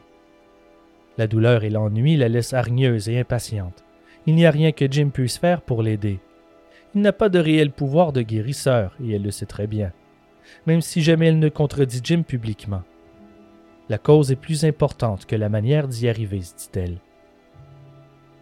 Au lieu d'accorder plus d'attention à sa femme souffrante, il se prend une maîtresse. Il est entouré de femmes partisanes en adoration devant lui, et il en vient à croire qu'aucune n'arrive à résister à ses charmes, qu'elles souhaitent tous coucher avec lui. La première, Caroline Layton, va jusqu'à demander le divorce pour pouvoir répondre aux besoins du pasteur. Approcher les femmes lui-même est risqué. Qu'est-ce que les fidèles penseront s'ils découvrent que le prophète trompe sa femme? Il ne doit offenser personne. Alors Jim passe par un intermédiaire. Un membre du Grand Conseil approche Caroline et lui explique qu'à cause de l'état de santé de son épouse, Jim manque de support émotionnel et il a besoin de libérer ses pulsions sexuelles pour poursuivre sa mission à bien. Le pasteur t'a choisi. Jim en a besoin. Caroline accepte de le rencontrer en privé pour en discuter, et le pouvoir de persuasion de Jim fait le reste du boulot. Il explique à Marceline qu'il ne souhaite pas divorcer. Elle restera son épouse, mais il a besoin de plus. Ses maîtresses combleront ce qu'elle ne peut lui offrir. Après toutes ces années de travail acharné, d'investissement et de sacrifice, aux côtés de Jim pour mener à bien la mission de People's Temple. Ce n'est pas dans la nature de Marceline d'abandonner les congrégants. La cause est plus importante et elle croit en la destinée de leur Église et tout ce qu'ils ont créé. Elle accepte son sort à contre-coeur. L'emprise de Jim est totale et cette constatation amplifie ses ambitions. Il travaille plus fort que jamais. Ses revivals sont plus fréquents et plus spectaculaires qu'ils ne l'ont jamais été il prend le contrôle des fonds de l'Église en date du 6 avril 1969. Il fait transférer l'argent dans un compte personnel et aucune dépense n'est effectuée sans son approbation. Il a l'autorité pour se servir dans les comptes comme bon lui semble. La base des fonds de People's Temple provient de la dîme des membres actifs. Le minimum requis en donation est 10% de son revenu, mais 15 est fortement encouragé et 20% est préféré. Éventuellement, 25% devient la norme. Mais les salaires des membres sont maigres. Même s'ils donnent la moitié de leur paix, l'Église est encore relativement pauvre. Alors Jim leur demande de réduire leurs possessions au strict minimum et d'offrir un surplus à la congrégation. Vêtements, chaussures, meubles, télévisions, bijoux. Personne n'est forcé, mais ils suivent tous ces consignes. Les objets récoltés sont vendus dans une boutique de produits de seconde main appartenant à l'Église. Malgré leur idolation pour Jim, plusieurs partisans s'inquiètent de voir leur pasteur se transformant en une sorte de vendeur itinérant, à vendre toutes sortes de babioles et demandant sans cesse plus de fonds. Toutefois, même si plusieurs doutent de ces pratiques discutables, c'est l'argent qui rend possible toutes ces actions envers les moins nantis. People's Temple sert des repas chauds aux affamés et habille les pauvres. Ils sont prêts à fermer les yeux pour la cause.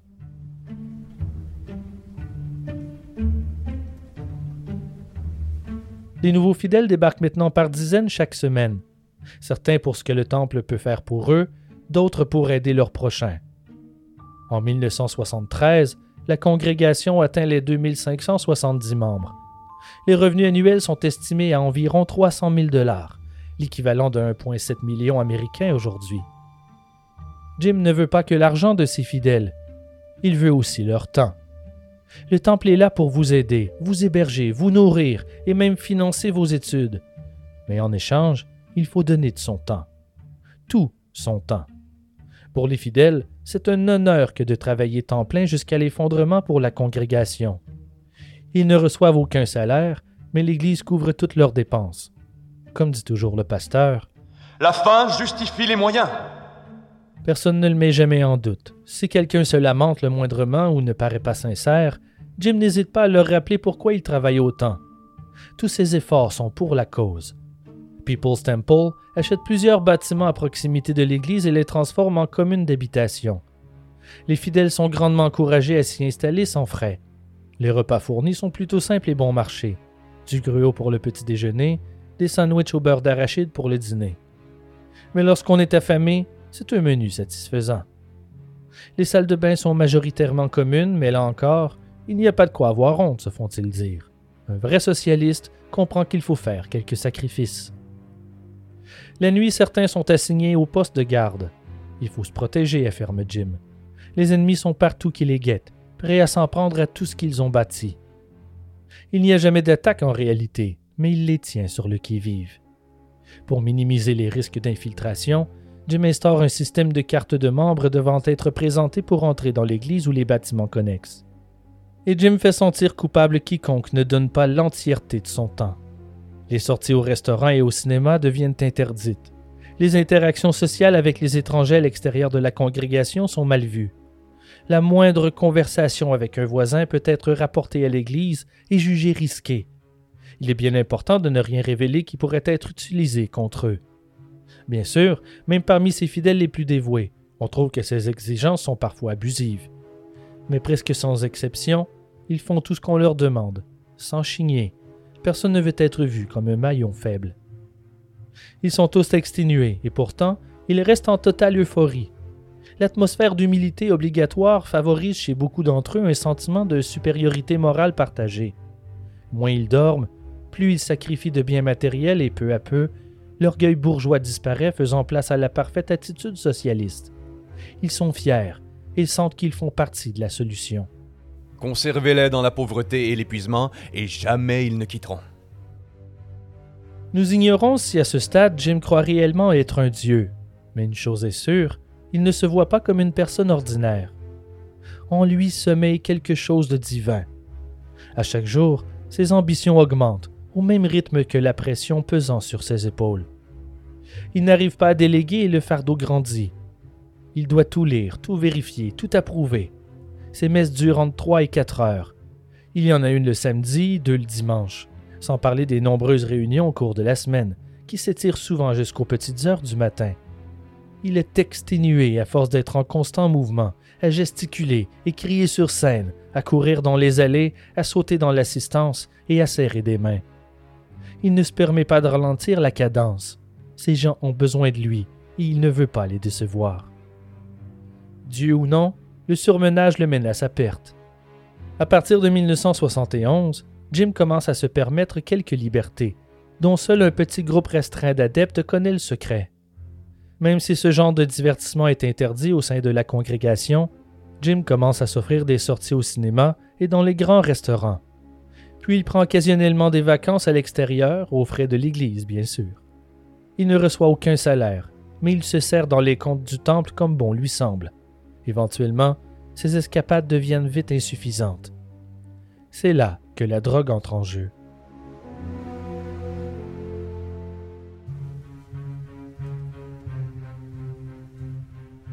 Au départ, il lui arrive de faire une pause en plein sermon, en se plaignant de devoir avaler une pilule d'antidouleur pour pouvoir continuer. Il dit que ça ne lui plaît pas, mais qu'il en a besoin pour alléger la pression. Après un certain temps, il cesse de le mentionner au public, par crainte de démontrer sa faiblesse. À la fin de l'année, Jim abuse des drogues sur une base régulière. Des amphétamines durant la journée, des tranquillisants le soir. Plus il abuse des drogues, plus il en a besoin. Avec des médecins dévoués parmi ses fidèles, l'accès n'est pas un problème. Le pasteur s'assure de souligner à ses fournisseurs qu'il rend un très grand service à People's Temple. Ils sont dans ses bonnes grâces. Son abus de consommation se voit, il a toujours été un homme impatient, mais ça se transforme de plus en plus fréquemment en éclat de colère. Pour cacher ses yeux rouges et vitreux, il se met à porter ses lunettes de soleil en permanence. Lorsqu'on le questionne à ce sujet, il répond que son pouvoir intérieur est si puissant que l'énergie sacrée peut parfois briller de ses yeux et ses fidèles risquent de se brûler.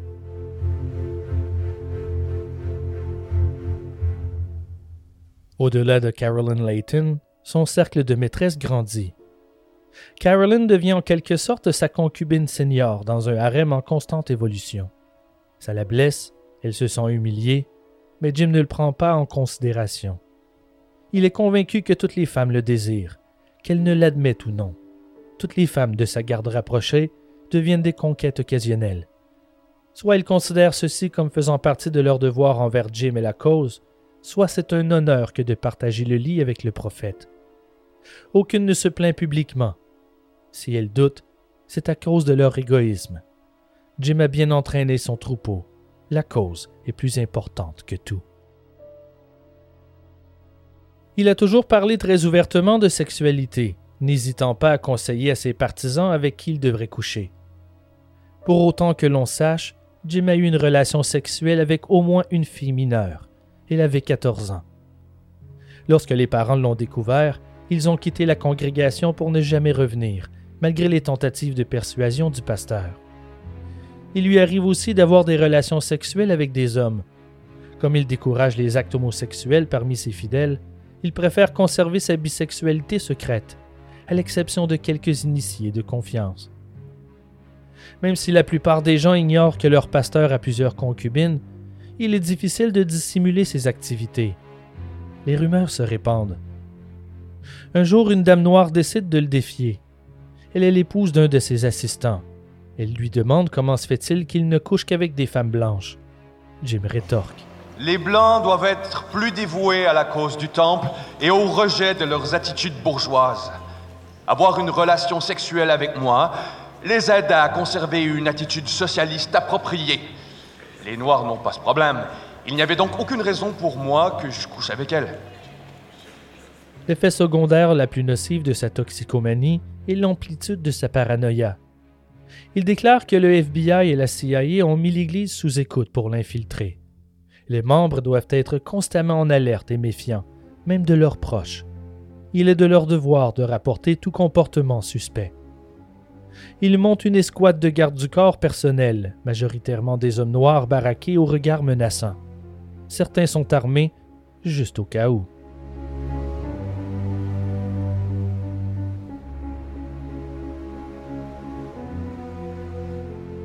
En janvier 1972, Grace Stowen accouche d'un fils, celui du pasteur. Elle est pourtant déjà mariée à John Victor Stowen. Jim ne retire pas l'enfant du couple, mais il leur fait signer un document stipulant que le gamin lui appartient. L'humiliation est délibérée. Il souhaite rappeler au mari quelle est sa place, mais pas qu'à lui. Au bas du document se trouve la signature d'un témoin, Marceline Jones, sa propre épouse. Nous ignorons comment elle se sentait en signant l'humiliant document. Mais peu de temps après, elle quitte la demeure familiale pour se prendre un appartement à Santa Rosa.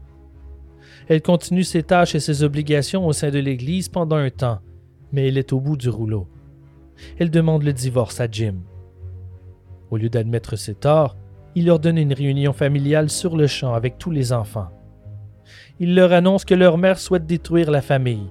Il l'insulte, il l'humilie. Elle déclare qu'elle a rencontré quelqu'un, qu'elle part vivre avec lui et qu'elle amène les enfants avec elle. À ces mots, Jim explose en furie. Si tu prends les enfants, c'est la mort qui t'attend. Marceline prend la menace au sérieux. Elle fait marche arrière. Elle revient vivre à la maison, reprend son rôle au sein de l'Église et inévitablement, elle tombe en dépression.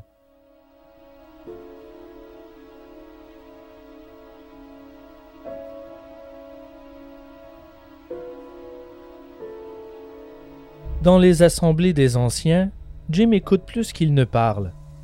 C'est l'endroit où il peut sentir le pouls de la vie commune à People's Temple. Les décisions prises reflètent toujours ce que désire Jim, toutefois. Il veut créer un système lui permettant plus de contrôle sur les divers aspects des activités du temple. Il lance le Planning Commission, la commission de planification, surnommée le PC. Les membres sont considérés comme les préférés de Jim. Ceux qui n'y sont pas redoublent d'ardeur dans leurs tâches pour se faire remarquer. Les réunions peuvent durer des heures. Les plus chanceux ont des chaises, les autres doivent s'asseoir au sol. Seul Jim a un divan confortable avec des oreillers. L'utilité première du PC est de développer, diriger et organiser les nombreuses activités de la congrégation, mais rapidement, le sujet principal est remplacé par le sexe. Jim décrit ses propres relations sexuelles et défie les membres de partager leurs fantasmes avec l'Assemblée.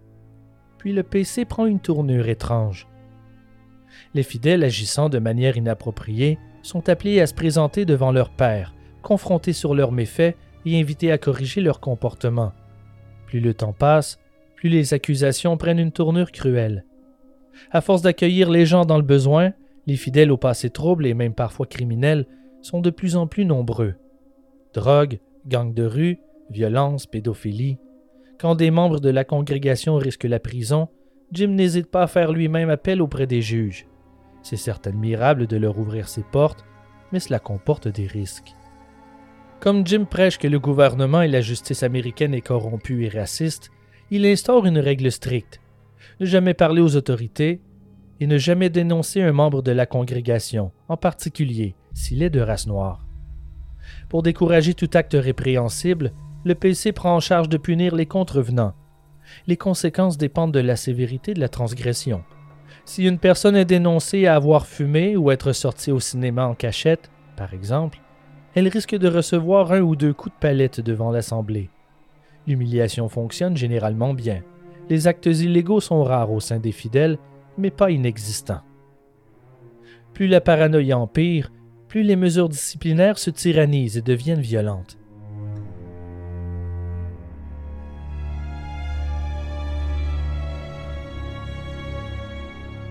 Peter Witherspoon est un pédophile accepté dans la congrégation malgré l'admission honnête de son problème. Jim l'avertit dès le départ.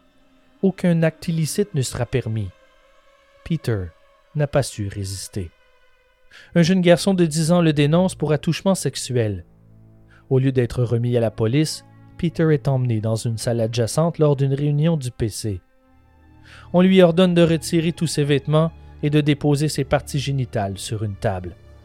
Puis, un membre se met à frapper violemment à l'aide d'un long tuyau en caoutchouc, à répétition, réduisant sa chair en charpie.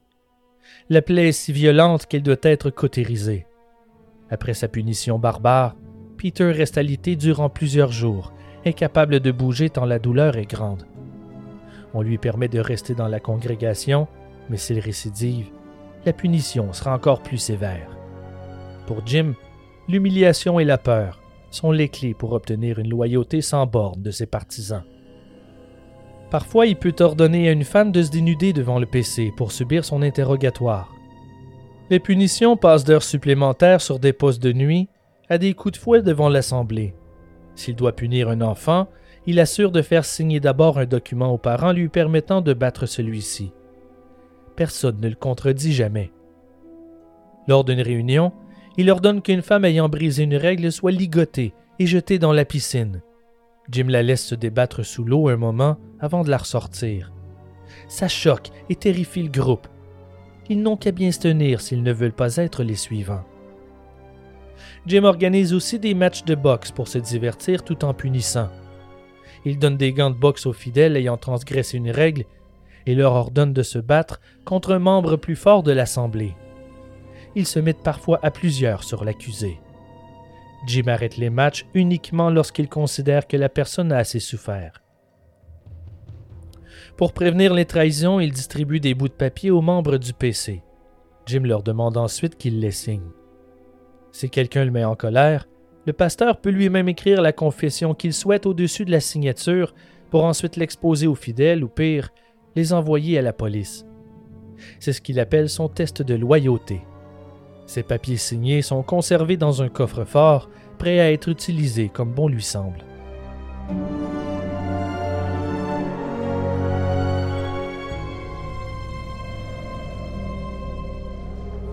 Par un bel après-midi, une centaine de partisans profitent de grands banquets entre deux messes dans le stationnement de l'église de Redwood Valley.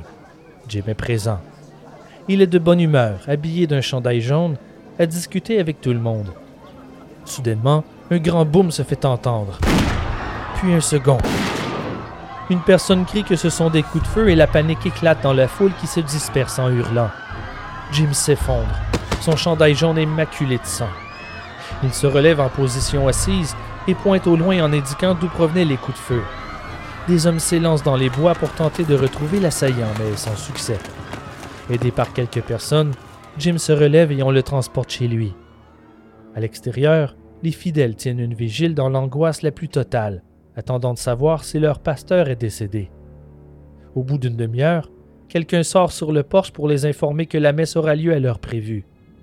L'église se remplit de fidèles atterrés, persuadés que le décès de Jim serait annoncé formellement d'une minute à l'autre. C'est alors qu'il apparaît, en pleine forme. Il s'est guéri lui-même, c'est un miracle. Jim brandit son chandail jaune taché de sang au-dessus de sa tête, héroïquement. Là où la balle l'a transpercé, il n'y a aucune blessure. uniquement une minuscule marque. La foule applaudit et crie d'exaltation devant l'incroyable pouvoir de leur pasteur.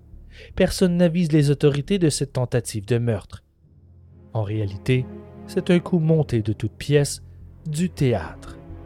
Personne n'a tenté de l'assassiner. Après coup, Jim utilise les vêtements comme excuse pour armer l'entièreté des gardiens de sécurité. Certains ont une carabine en plus de leur pistolet.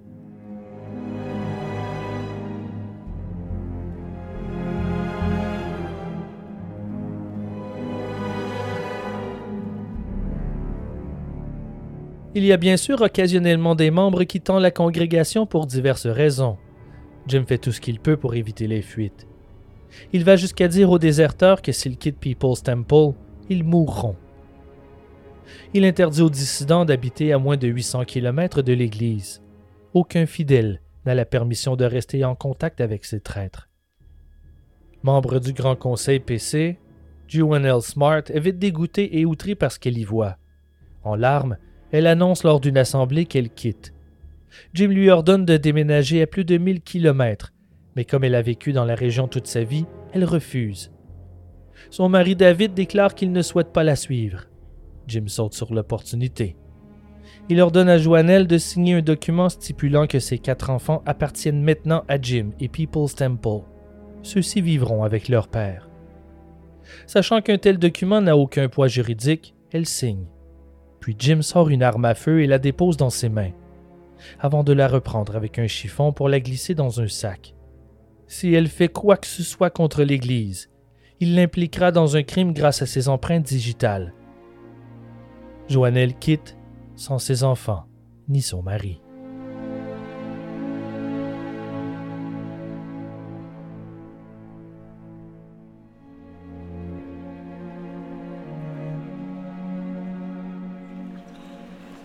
La menace se rapproche. Elle est inévitable. Mais ne vous inquiétez pas, mes amis. Je connais un endroit où nous pouvons tous vivre en paix, où il n'y aura plus de racisme, où il n'y aura plus de division, plus d'exploitation des classes. Nous quitterons ce pays à travers le désert. Nous irons en fredonnant nos chansons dans nos bus jusqu'à ce que nous traversions la frontière. Je vous conduirai à la terre promise je connais l'endroit parfait.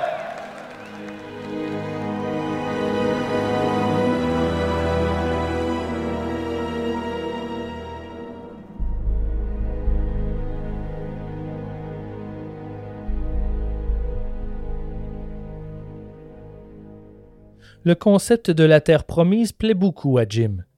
Les influences extérieures sont pernicieuses.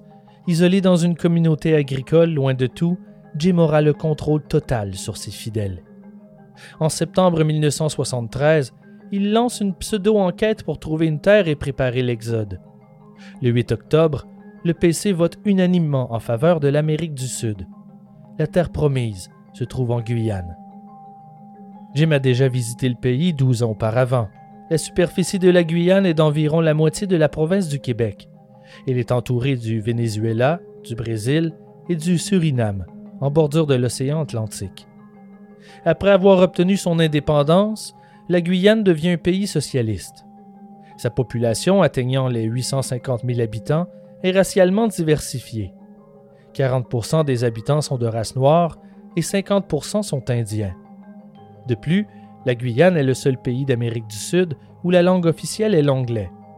La jungle abondante de la Guyane est l'endroit parfait pour isoler People's Temple.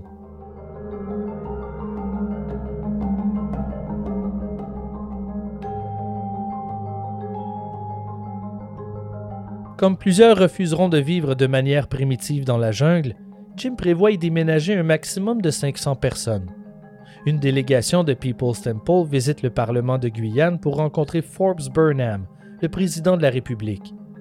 Ils présentent leur projet de communauté agricole en spécifiant qu'ils sont eux aussi socialistes et qu'ils soutiendront son gouvernement. Leur mission contribuera à l'économie locale et ce sont tous des citoyens respectueux des lois qui ne souhaitent pas causer d'ennuis. Burnham est ravi par l'idée et propose même une terre qui saura répondre à leurs besoins. Le timing est parfait. La Guyane traverse une crise économique. Le gouvernement n'arrive pas à financer son armée et les risques d'une invasion du Venezuela sont bien réels. La terre proposée par Burnham pour la colonie est située en plein cœur des terrains en litige avec le pays voisin. Le Venezuela n'oserait pas envahir une colonie américaine. Le 21 décembre, la délégation fait le voyage jusqu'à la terre promise. Pour ce faire, ils doivent voler sur 305 km jusqu'à un petit aéroport de fortune se trouvant à Port Kaituma. Il y a aussi un quai permettant de transporter de l'équipement par bateau depuis la ville de Georgetown. Le terrain se trouve dans les profondeurs de la jungle dense, à plusieurs kilomètres de l'aéroport. L'isolation est totale. Les seuls voisins vivant dans cette jungle sont des tribus autochtones. L'endroit est idéal pour Jim. Dégager la jungle ne sera pas une tâche facile, mais pas impossible. Il annonce que la terre promise a été trouvée. Le temple s'engage à investir un minimum de 400 000 dollars dans la construction et l'entretien de la mission au cours des deux premières années du projet. Les membres devront cultiver et s'occuper d'au moins la moitié de la terre pour les cinq premières années. En mars 1974, un premier groupe de six personnes est envoyé pour arpenter le site. Quelques douzaines suivent au cours des mois suivants. Jim souhaite que les premiers colons s'y installent en août. Tout roule comme sur des roulettes à l'exception de détails. Ils ont sous-estimé la jungle. La densité de la végétation et la dimension des arbres est impressionnante. La lumière du soleil pénètre à peine la cime. Il pleut beaucoup, l'air est suffocant et l'humidité écrasante. La cacophonie des animaux sauvages est incessante, sans parler des insectes et des serpents dont plusieurs sont mortels. Dans la jungle, il suffit parfois de faire un tour sur soi-même pour se perdre. Au départ, ces pionniers, comme les surnomme la congrégation, sont démoralisés et choqués par la fameuse terre promise. Le travail est éreintant et le danger est constant. Le bois des arbres est si dur que les chaînes des scies mécaniques se brisent. Ils apprennent comment déraciner les arbres par les autochtones avec un système de poulies. Ça fonctionne, mais la tâche est quand même épuisante et difficile. Une fois le chemin reliant Port Kaituma à leur terre est défriché, ils peuvent enfin transporter de l'équipement et de la machinerie lourde. Mais les conditions sont si rudes que l'équipement brise sans arrêt. Ces colons souffrent de coups de soleil, de piqûres d'insectes, de douleurs musculaires et de nombreuses blessures liées à l'équipement. Les champignons de pied et les ulcères de la peau sont fréquents. Les larves saturant la terre en raffolent. Les risques d'infection sont importants les colons perdent beaucoup de poids, jour après jour. Malgré tout, ils persévèrent. Pendant ce temps, aux États-Unis, Jim prépare l'Exode. Il décrit la terre promise comme un endroit luxuriant où ils seront en mesure de vivre dans la paix et l'autosuffisance. Leur jardin d'Éden s'appellera Jonestown.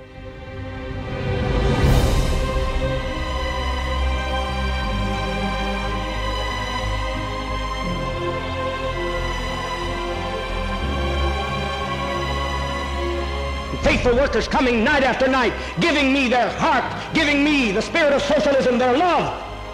They're not doing it for a man. They're doing it because I'm no longer a man. I'm a revolution.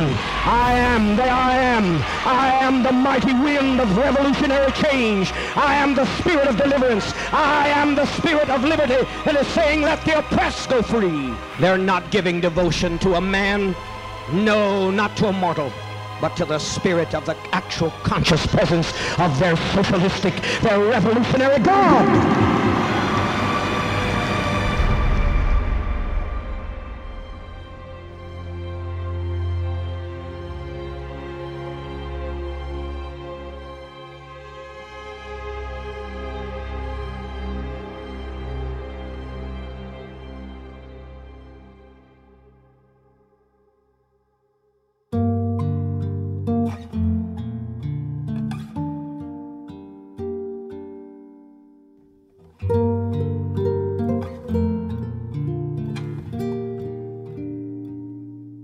Ars Morienzi est écrit et réalisé par moi, Simon Predge.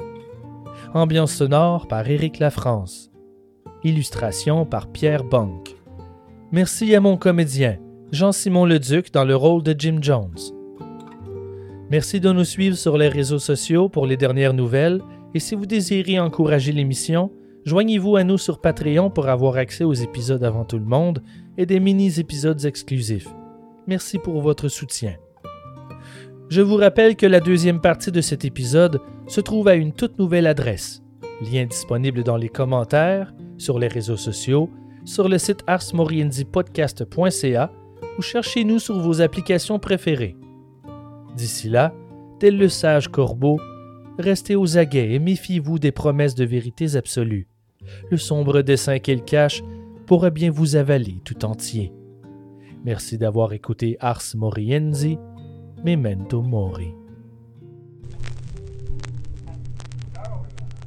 I never heard a man speak like this man before. I never heard a man speak like this man before. What a all my life, ever since I've been born.